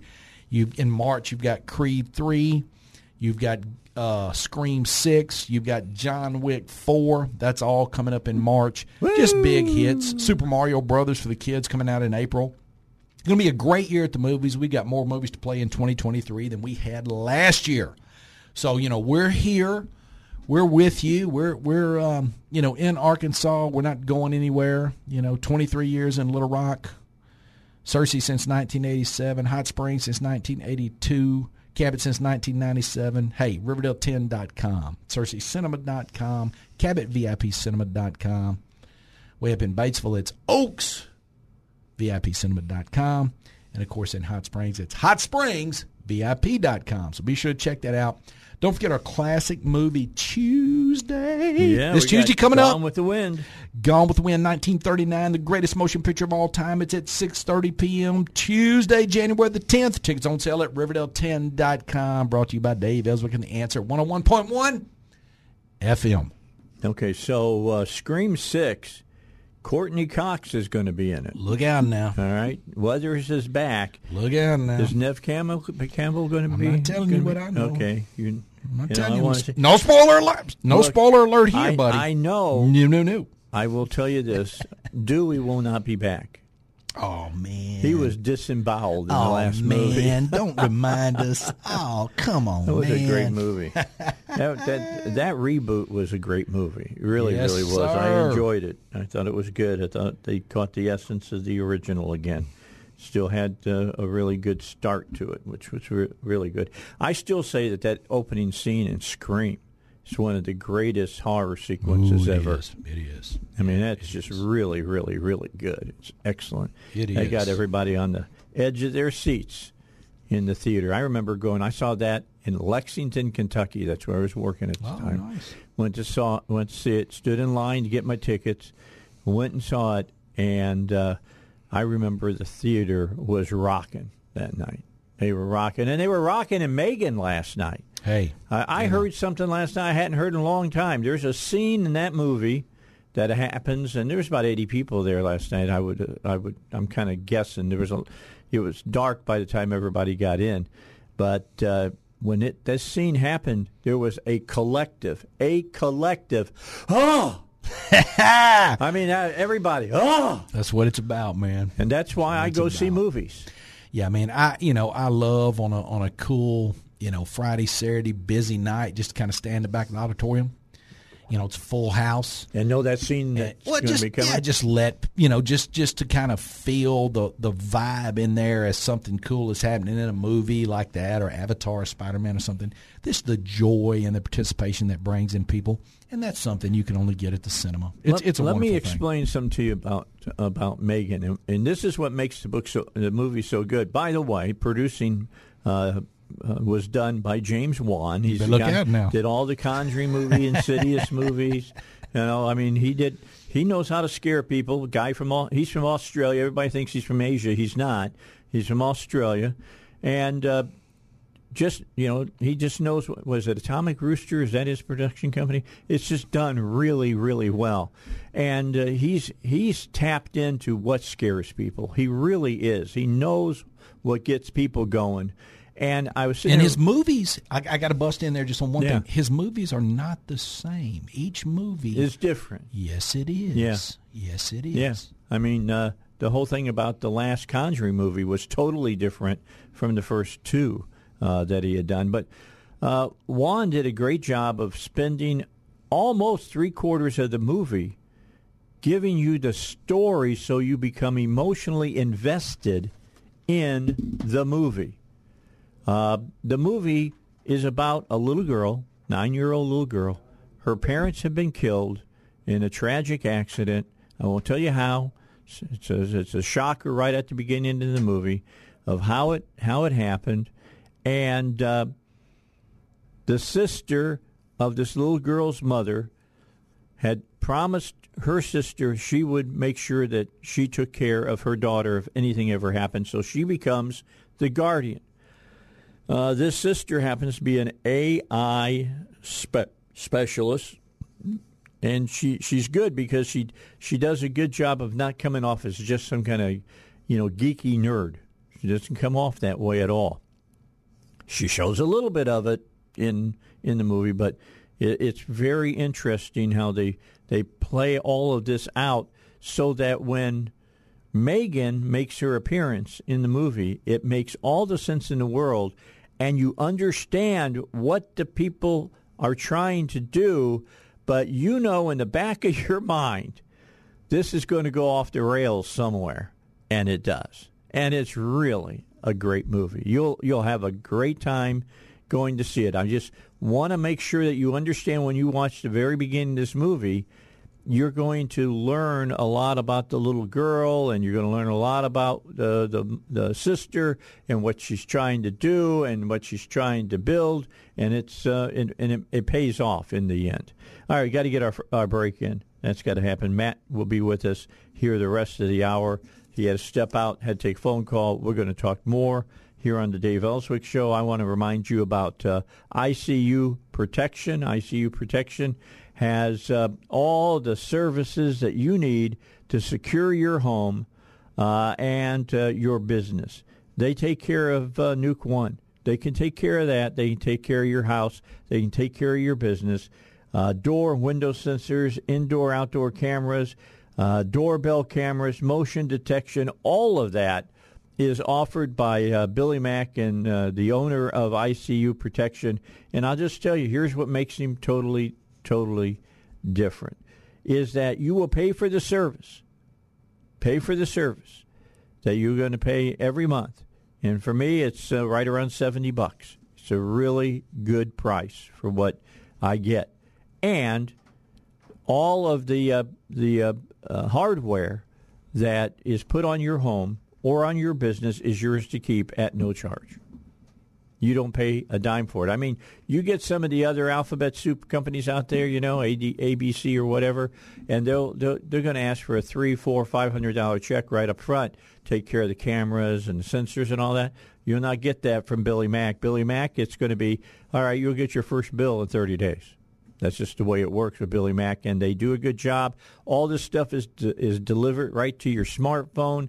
It's put on the cloud, so there's no worry about somebody getting into uh, and a device and be able to steal a hard drive or whatever and and uh, stealing um, all the video and all of that.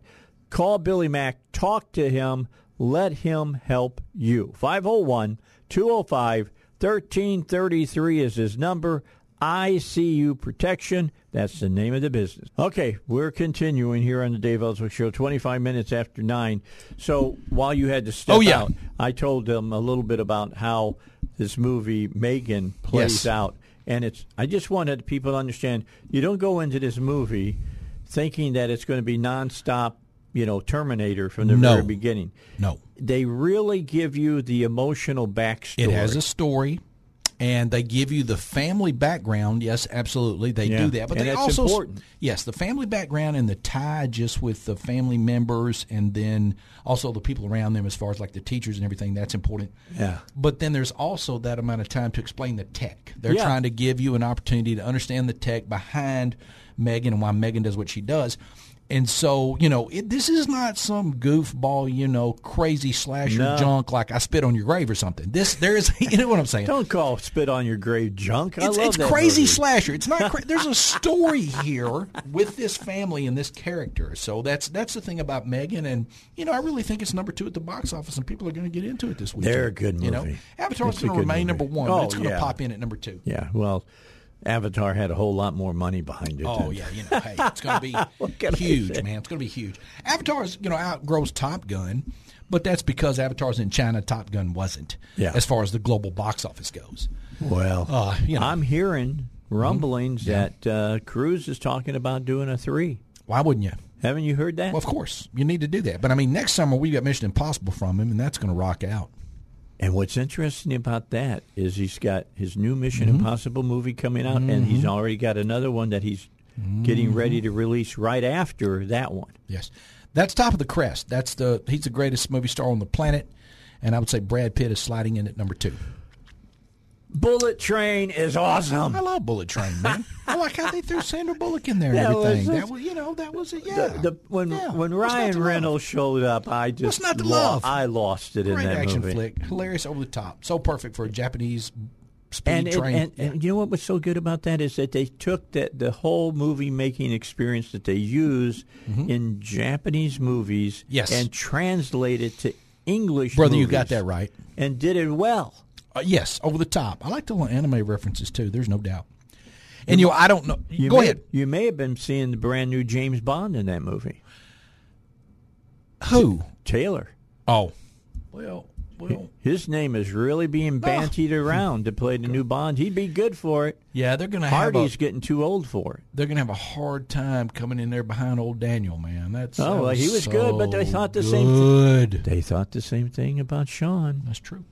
And Roger Moore did a good job. He did. Yeah, he's okay. Not Sean It was, the people, okay. it was the people after Moore that they had problems with. Uh, I agree. Yeah, I'm, we're on the same page there. You know, I'm a Bond fan. I got that. I got that. And I don't know if you wanted to touch base on the Breckenridge 12 closing situation. Well, yeah, know, if you let's, to touch let's, base let's on that. Touch you base on all of that. I mean, Okay. look, you're Mr. Hollywood here in Central Arkansas. You tell me, what does this mean? Well, you know, back back on uh, September fourth, the day after Labor Day, uh, Cineworld, which is a multinational corporation based out of London, England, they own Regal Cinemas. They filed for bankruptcy way back on September fourth, and when they filed for bankruptcy, they filed with the bankruptcy court that they were going to close that theater on or before January fifteenth. Okay, And so, so we're close base- to it right now. Basic, well, it closed yesterday. Yeah, I know. So That's saying. basically, on September 4th, the word was out that that theater was closing. And so anybody in the movie business knew that was coming. Now, it, uh, it you know, it made TV and newspaper news here because people were shocked that it was closing. But they said they were going to close that four months ago. Okay. Right? Keep your thought. All right. we got to take a break. We'll come back after the break and we will talk further. What does that mean for Little Rock? That's fewer screens, fewer seats. What does that mean for movies here in Little Rock? All right. We are back. And uh, so let, let me, I left, an, I left the question Dum, dum, hanging. I left it just, just hanging there. Yes. Uh, and Matt's ready to answer it. What does the close, the Mm-hmm. closing of Breckenridge mean for moviegoers here in Little Rock? Mm, well, let's talk about the whole big picture as far as domestic box office goes. And domestic Okay. box office would include the United States and Canada, okay? Movie cinemas are being built like crazy around the world. They're throwing them up as fast as they can in Saudi Arabia and, you know, Taiwan and India because all those places either haven't had movie theaters or they've had little one and two screens, mm-hmm. right? But in the domestic market, which is the United States and Canada, we've been overscreened for a long time. If you look around, uh, movie cinema business is a mature industry in this country. Uh, it has been. It has been for a long time. This was pre-pandemic. Okay. Uh, if you go back to 2019, there were 47,000 movie screens in the United States and Canada That's incredible. there were 6,000 movie cinemas, okay? Uh, way overscreened. You can look back on the history of movie going in Little Rock and, you know, take for example, take for example 20 years ago. 20 years ago, Little Rock had its movie theaters and it was operating and people was going to the show and living their lives. And then Rave dropped in an 18 screen movie theater, right? I remember when they opened. Right. And, you know, all of a sudden, just because they opened up that eight screen movie theater, it didn't mean thousands and thousands and thousands of more people were going to go to the movie, right? And so that eight, 18 screen movie theater opened up. And if you remember, 18 screens went away. The Winsong 10 closed. Yep, I remember when it closed. The Carmike 7 closed. yeah, I remember that. And the Cinema 150 closed. Yeah, Cine, uh, Cinema Seven had become just a dollar movie theater, basically, right? Am I No, thinking this it right first one? one. This first one. Okay, which one am I thinking that was over? 10 to 10. They were 10 to 10, okay. So, uh, you know, 18 screens got dumped into the market 20 years ago, and shortly thereafter, 18 screens went away. Because before Ray was built, nobody was driving to a movie theater in Little Rock and saying, oh my God, it's sold out. And then driving to the next one, and it was sold out. And driving to the next one, it was sold out. Oh my God, we just don't have enough screens. You had enough. So you dumped 18 screens in the marketplace, 18 went away, you know? Um, you've got that across the country and we're over screened. So 47,000 screens, 6,000 locations before the pandemic. Now we're at about 41,000 screens and around 5,100, 5,200 locations that are open. Okay. Okay. More are going to close. Uh, we're still over screened. Um, if you look at U.S. and Canada, almost all the box office, I'm talking about in the high 90s, like in about 98% of all ticket sales come from 4,000 locations. And currently there's 5,200. Okay. Okay. And about 98, 99% of all ticket sales come from about 35,000 screens. And currently there's 41,000. Okay. So, so you got to have enough blood to keep your business open. To right size our industry, we need about another thousand, twelve hundred theaters to close, and we need about another five, six thousand screens to go away. So more screens are going to go dark. More theaters are going to close. And if you look around the country, you'll see cities that have seven, eight movie theaters in them. Right? Uh, if two or three of those movie theaters close, the other five movie theaters will absorb those customers, and the ticket sales in that city will remain the same. And the same thing would happen in Little Rock. Yeah, right? because I look, look, I look at Little Rock. You got Rave. Mm-hmm. You got what is it? The Tavern over there. You've got uh, the theater at uh, the mall. Mm-hmm. Uh, sitting there. You got your theaters uh, here. Uh, let's just talk Little Rock General. You got Riverdale, and it's been there forever, and you've upgraded it, and it looks great, and, it, and it, you can watch a movie and enjoy it. And uh, I'm trying to think what uh, who else is on there. Uh, Well, you still you, have you got McCain the- Mall Rave Movie the Tavern or Right. whatever Yeah. it is. You got. McCain Mall Rave Movie Tavern, uh, Chenal Nine IMAX. You did have Breckenridge. You had my location. You know, you got six theaters in the area, Yeah. right? You know, Well, I mean, I, it's, I could it's see two of those theater chains closing. Overscreen. It's just overscreen, but I mean, overscreen nationally, right? And then you look at some of the mistakes that were made, and so you look at uh, you look at Regal specifically. Uh, we we just talk about them because they're the ones that are bankrupt, but some other chains did this as well. Growth at all costs. Okay, growth at all costs. So I'm going to do anything I possibly can do. This is pre-pandemic. Right. Anything I could possibly do, 2019 and before, to get as many locations as I can get and to get as many screens.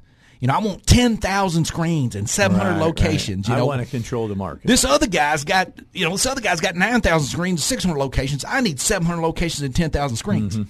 And so these guys are going out there making these deals. And, and, you know, I've seen some of these deals and I'm thinking, did you not go to business school? What is wrong with you? Well, that's why you have an MBA. Number one is make a profit. That's the whole point, right? Yeah, explain that to the to the you know to the Marxists out Hey, these clowns were going out there and renting buildings, renting projectors, renting seats, renting popcorn poppers. All this stuff is rented. You got a lease on all this stuff. The interest rate on it is through the roof, right? And from the day you open the door, you're losing money. And you lose money every day that you're open. It makes no sense, just so you can get bigger.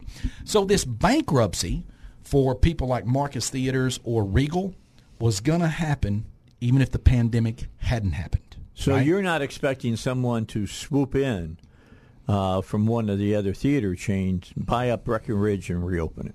I didn't say that. Oh, okay. I, I, I didn't. I didn't. I didn't. I didn't say that. No, that's that's that's That- not what I'm saying. I'm talking about the the the industry as a whole, and to some extent, um, Regal specifically, right? Regal operated badly. Bad business right? model. Right. Regal Regal was losing money five or six years ago. Right. AMC was losing money five or six years ago. A lot of these guys want to stand around and talk about the pandemic. Mm-hmm. In 2019, biggest box office year in the history of the movie business, right? These guys had locations that lost money. So it, it's it's not just the pandemic. The pandemic is part of it, right? But you made bad business decisions in 2015, 2016, 2017, 2018, 2019 for just growth, growth, growth, growth, growth. How long you going to lose? I mean, you mm-hmm. take like AM, take Carmike. Carmike built 200 nice, awesome Carmike locations. Then Carmike bought a lot of smaller chains, and Carmike ended up with 360 theaters.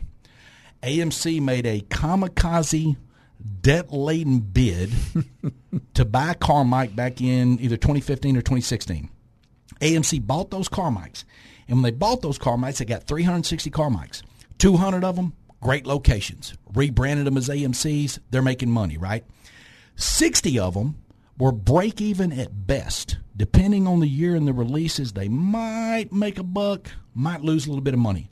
A hundred of those Carmike locations lost money every day they were open. Every day. Why are you still open? Uh, Right? Well, that that's a good question. So you picked up 360 theaters. You had to take them all, but 100 of them lose money every day. And AMC opened those up. I mean, AMC bought those, and they stayed open for a long time. They've slowly been closing them down, right? Slowly closing them down. They closed the one in Pine Bluff. They closed the one in Conway. They closed the one in Bella Vista. Those AMCs have been slowly closing down. Why is that a business model? Why would you keep something open that is losing money every day? That's foolish. Right. And so you've seen a lot of that. AMC did that. Regal did that. Bad business practices. Not necessarily anything wrong with Little Rock, Arkansas, nor necessarily anything wrong with Breckenridge 12. Bad business practices. But the other thing you've got to consider too when you bring Breckenridge into the picture, you go to my theater in Cabot. You've been to my theater in Searcy. You've been to my mm-hmm. theater in Hot Springs. Yeah. You've been to the Riverdale 10. You've been to the my theater I have in Batesville. All of my theaters have luxury leather electric recliners with tables. Okay? Breckenridge 12 didn't have that. All of my theaters have hot cooked food chicken strips, chicken tenders, chicken sandwich, pizza, right? Breckenridge 12 didn't have that. Let me tell you something else. All- Breckenridge didn't uh, have all- fresh popcorn. All of my theaters had alcohol.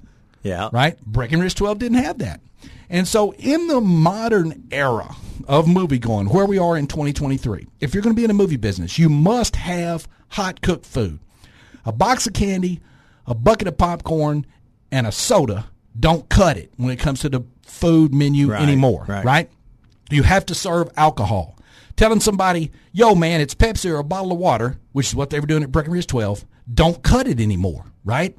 And you have to have a luxury leather electric recliner with a table and reserved seating. You have to have that.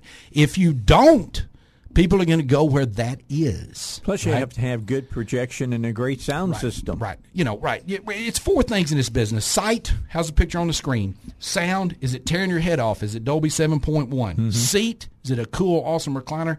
And service, are the people in that building taking care of you? And if you don't have those things, people aren't going to go. People weren't going to Breckenridge 12 in 2018, bro. Now, why they sat there and bled out like a gutted hog at the slaughterhouse for five more years, I have no idea. Couldn't tell you. Because sometimes the people who are at the top, it doesn't matter how well the businesses do, they're still going to walk away with the golden parachute. They're based in London. I don't know how in the world you can take care of Little Rock, Arkansas for London. In the entire state of Arkansas, they got two locations. McCain Mall and Breckenridge. That's all they had. Well, Breckenridge is gone, right? So how do you watch that from London? How do you phone that in? It's kind of like AMC based out of Beijing, China, right? How are you going to keep an eye on Bella Vista or Batesville, Arkansas from Beijing, my brother? You don't. When I bought that theater in Batesville, AMC had owned it for five years. I talked to the general manager there, and in five years, he had never seen anyone from AMC. Never. They bought those theaters from Carmike and never looked at them, never went to them. They thought just buying them and letting them do what they had been doing was going to be good enough, and it wasn't. Five years, you have seen nobody from the mm-hmm. company that you work for. Right. How stupid is that? I don't know how these people keep their jobs. You know, I mean, like you and I talking about, we were scratching our head about Disney and putting all this crazy junk in kids' movies. And I sat there talking to you for two years, and I'm like, how does those people keep their jobs? They fired that dude. Yeah, right? he's gone now. Disney got a new CEO now, They right? got Iger back. So how do you buy something and in five years you never look at it? But that, that that's what AMC was doing, Yeah. right? So nobody from the corporate office from Regal ever set foot in the state of Arkansas. Okay, so you're talking about neglect, and your customers, you know, suffer from that. You know, yeah, That, that's not the case at uh, the theaters that uh, that Matt owns. I'm coming by. They, You- they see him all the time. I'm coming by. You don't know when I'm coming by, but I'm coming by. You better have taken a bath before you come to work and shave, son. You better iron your clothes and put a name tag on. You better be smiling and greeting the customer, or we done. You better be popping some popcorn. You got to take care of my customers, man. Hey, it's crazy. That folks will call me. I, man, I'll be somewhere. and My phone will ring at nine o'clock at night. And somebody be like, "Matt, I'm in Black Panther, man, and uh, there's some kids in here that are loud." Yeah. you know, I mean, I, you know, somebody calling me from Hot Springs or Batesville or something to tell me that. You know, I mean, it, uh, my customers know who I am, Right. And and my employees have to be on point. Okay. You know, we got up today to run a good business and have some fresh popcorn and yeah, clean the floor, clean the bathroom, give some people some good service. You got to do that. You can't phone it in from London. I got you. Can't do it. All right, final break. Got more for you. Don't go away. You're getting business degree here today on the Dave Elswick Show. Okay, we're back. All right. So we're sitting here just talking about business. Yeah. Yeah. Oh yeah. Matt and I see eye to eye about business. You know what the bottom line of business is? Make money. Well, you you know, you just If you don't, why would you be in business if it's not to make money? you can't do stupid deals just to get bigger. And Well, unfortunately, the cinema industry has suffered from that, and they were suffering from that before the pandemic. AMC and Regal and Marcus and Pacific Theaters were losing money in 15, 16, 17, 18 before the pandemic. You know, Pacific Theaters is no more. They had 300 screens in the nicest theaters. I don't even remember them. Well, up and down the West Coast. They were Oh, only up and down the West Coast. You know, they were in Oregon, Washington, California, had the best theaters up and down the West Coast, 300 screens, and they were palaces, and they're gone. You know, I mean, it, it doesn't matter if the toilet is made out of jade and the floor is solid gold. It's got a cash flow, my brother. It's got the better be- cash flow. Better believe it. That's a, that is true. Give you a really good example of that in the fast food industry. Who started hamburgers in America? Most people will say McDonald's. Wrong. White Castle started hamburgers. They're the ones that started uh, the little square burgers and selling them a oh, nickel a piece. That's how they started. Started in Kansas, and White Castle has never gone public. They are a family owned business to this day. They've got about 390 restaurants. They're starting to franchise a little bit now. And look, they opened back in 1947. But size has never been their bailiwick. You know what's been their bailiwick? Making a good product, serving their customers. There you go. that's been and and when they like when they came out sinclair had just wrote, written a book about the meat industry and and how dirty it was and everything and nobody wanted to eat meat. They made people come to white castle because when you go to white castle what do you see? White buildings stainless steel interiors lots of light they were real big on keeping the premises clean, clean, clean. I mean, that's But been their burgers, though. Those burger, I mean, sliders are great. Oh, man. I keep I write to them every other year asking them to open a restaurant in oh, Little Rock. Oh, Man, it's so good. I want one because I'm tired of driving up to St. Louis to get burgers. White Castle. White Castle. I love White Castles. Oh man. I love those That's true burgers. though, and, and you know you've you've got to take care of the customer. And yeah, man, the place has got to be clean. And yeah, I don't understand the growth, growth, growth at all costs. You know, uh, uh, terrible business strategy. I've had people the entire time I've been in this business, but most especially since March of 2020 to today, you know, try to put me in theaters. I've got one um, REIT, real estate investment trust, trying to put me in eight eight screens. You know, uh, they're all in different states. And I mean, hey, man, I can acquire these locations. I can put new seats and projectors and sound and new carpet in them and throw movies in there, right? Who's going to run them? Who's going to watch those gonna say, people? who's going to travel around yeah, man. all of them? Who's going to watch those people running those theaters? And I mean, I, I, I don't know. That's I mean, the you problem. got some great cars, but I know you don't want to live in them. I'm not doing it, man. Not doing it. I, it just can't be that far away. You know, I, I want to watch my theater and take care of my customers, and, and that's being small. If I go buy somewhere and we need a new seat or we need some parts or something, we get it. You know, Corporations can't do that. Nobody's checking. They're just Yeah, too big. I got you. I got you. And you know what else he wants to do? He wants to see his family. oh yeah. Let me tell you, I'm, I'm sitting across from one of the biggest family men you'll ever Definitely. meet. I Hey. mean, really, it's like I've known Matt from before he was married. Okay, and I know Yes. what he was like before he was married and what he's like now and what he's now with kids. And let me just tell you, huge difference. Just a huge. His life changed when he had when It's he had supposed kids. to. Yeah, I know. You know, I mean, if you're, you know, if you're uh, 21 and you're sitting at home with kids, that's sad. If you're 41 and you're at the bar, that's sad. That's sadder. yeah. It's well, it's both. to be sad. honest with it's you. both sad. Yeah, I'm- but yeah, I mean, it's it's yeah, I mean, it's. Uh, I got a five year old and a ten year old, and thank the Lord they still believe in Santa Claus. Even Oh, my ten year old. So Christmas was I great, mean, he man. was he was just ballyhooing this Christmas about Man, this. I'm hoping my ten year. I'm hoping I get a year, another Christmas or two One out of my ten year old. Yeah, because I mean, people tell me they've got twelve year olds that still believe, and she just turned ten in November. So I'm hoping I can get Christmas twenty three. I told you about how my father did that, with right? her still believing. What's that? My father climbed up on the roof of our house Oh, nice, and took a and took a, uh sled nice, and drug it across the top of the house nice. and dusted off the footprints Oh, nice. so that we thought Santa Claus had landed. Oh, that's good.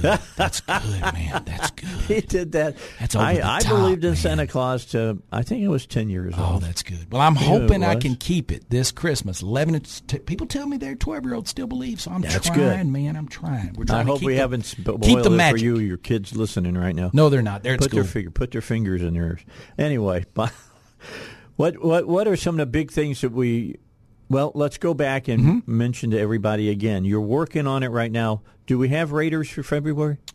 Uh, I'm I'm trying to get all those nailed down. I expect those studios to go back to work Monday. Now we do have Gone with the Wind January Yeah, the 10th this co- Tuesday. Tuesday. Yeah, Six thirty, coming up. Riverdale10.com. That's our classic for January, and I expect to start hearing next week on the rest of our classics as those guys return to work. Because the classics this year, as, as I threw them up in front of Matt, was all Steven Spielberg, all the time. Gonna be good. Greatest American director we've seen in the last fifty years. May flip around some of those dates. That's Uh, fine. I think we need Jaws and ET in the summer. Yeah, Jaws is a summer picture, and we need ET when the kids are out of school. yeah. We need ET to take the place of Gone with the Wind this year. Uh, okay. Okay. Yeah, that's what we're going to Yeah, do. okay. All right, but but because hey, for kids, ET's a great movie. Oh, it's a great, it's a great film. There's no doubt. All right, We'll get make sure going. they send us a copy that the that the federal agents still are carrying guns. Dun, dun, dun, dun. what have they edited that out? Yeah, they no on the on the DV on the No. uh, on the DVD they edited Are the you guns for out. real? Yeah, Oh man, I didn't know that. Yeah, I knew they, they- took the flag off the General Lee and the Dukes of Hazzard. Yeah. I know they took the guns it's crazy. ET, man. It's crazy out there, man. I'm telling you, it's crazy. Wow. I like uh, your uh, shirt, the Warriors. Is that the movie? Well, this is a, a Native American take on the movie. You'll Oh, notice it's okay. Native Americans. Yeah. The Warriors and NTVS stands for Natives. okay. It's kind of a Native American take on the movie. So, So now let me let me freak you out. Warriors 82, a Hey, classic. Aaron, have you ever seen the movie The Warriors? Cannot say that I have. Dude, don't hold back, man. go out and get that movie and watch it tonight. Put that put that needs to be a mission. I Get that can't accom- You're get gonna that accomplished. You're gonna you like. come, You're gonna love the, the the gang that are all dressed up like the New York Yankees. before you come to work on Monday. We need you to get that done. That's your weekend homework. That's brother. right. You got to see the Warriors. I'll try to watch it Saturday because tonight I'm going to watch Puss in Boots. That's so. yeah, Oh, yeah. That's good. It's a great movie. That's it's a so good movie. Antonio Banderas. That's so good. All right. Last wish. PG. Puss Dude. Yes. We'll see you again next week, hopefully. S- Sliding in next Friday. You know, come out and see us. Riverdale10.com. Megan is new this week. Next Got to week we'll- see that movie. I'm telling you, it's a good movie. We'll have playing next week with Gerald Butler. A man called Otto next week with uh, Tom Hanks. Don't forget that. The missing is the 20th. 80 for Brady and a knock at the cabin are February 3rd. For people not to not to forget, uh, a man named Otto is not a remake, a reboot of a man named Horse. Okay, just Whoa. so you, that's drawing. That's that's calling you back to the well, seventies. Tom Hanks would do that one. All right, Woo, well, look out. Take a break. I'll see you on Monday morning, 6 a.m. here on the Dave Elswick Show. Hey, have a great weekend. See you on Monday morning. Power Panel will be here, and who else? I don't know. But we'll have the newsmakers right here in the studio on the Dave Elswick Show.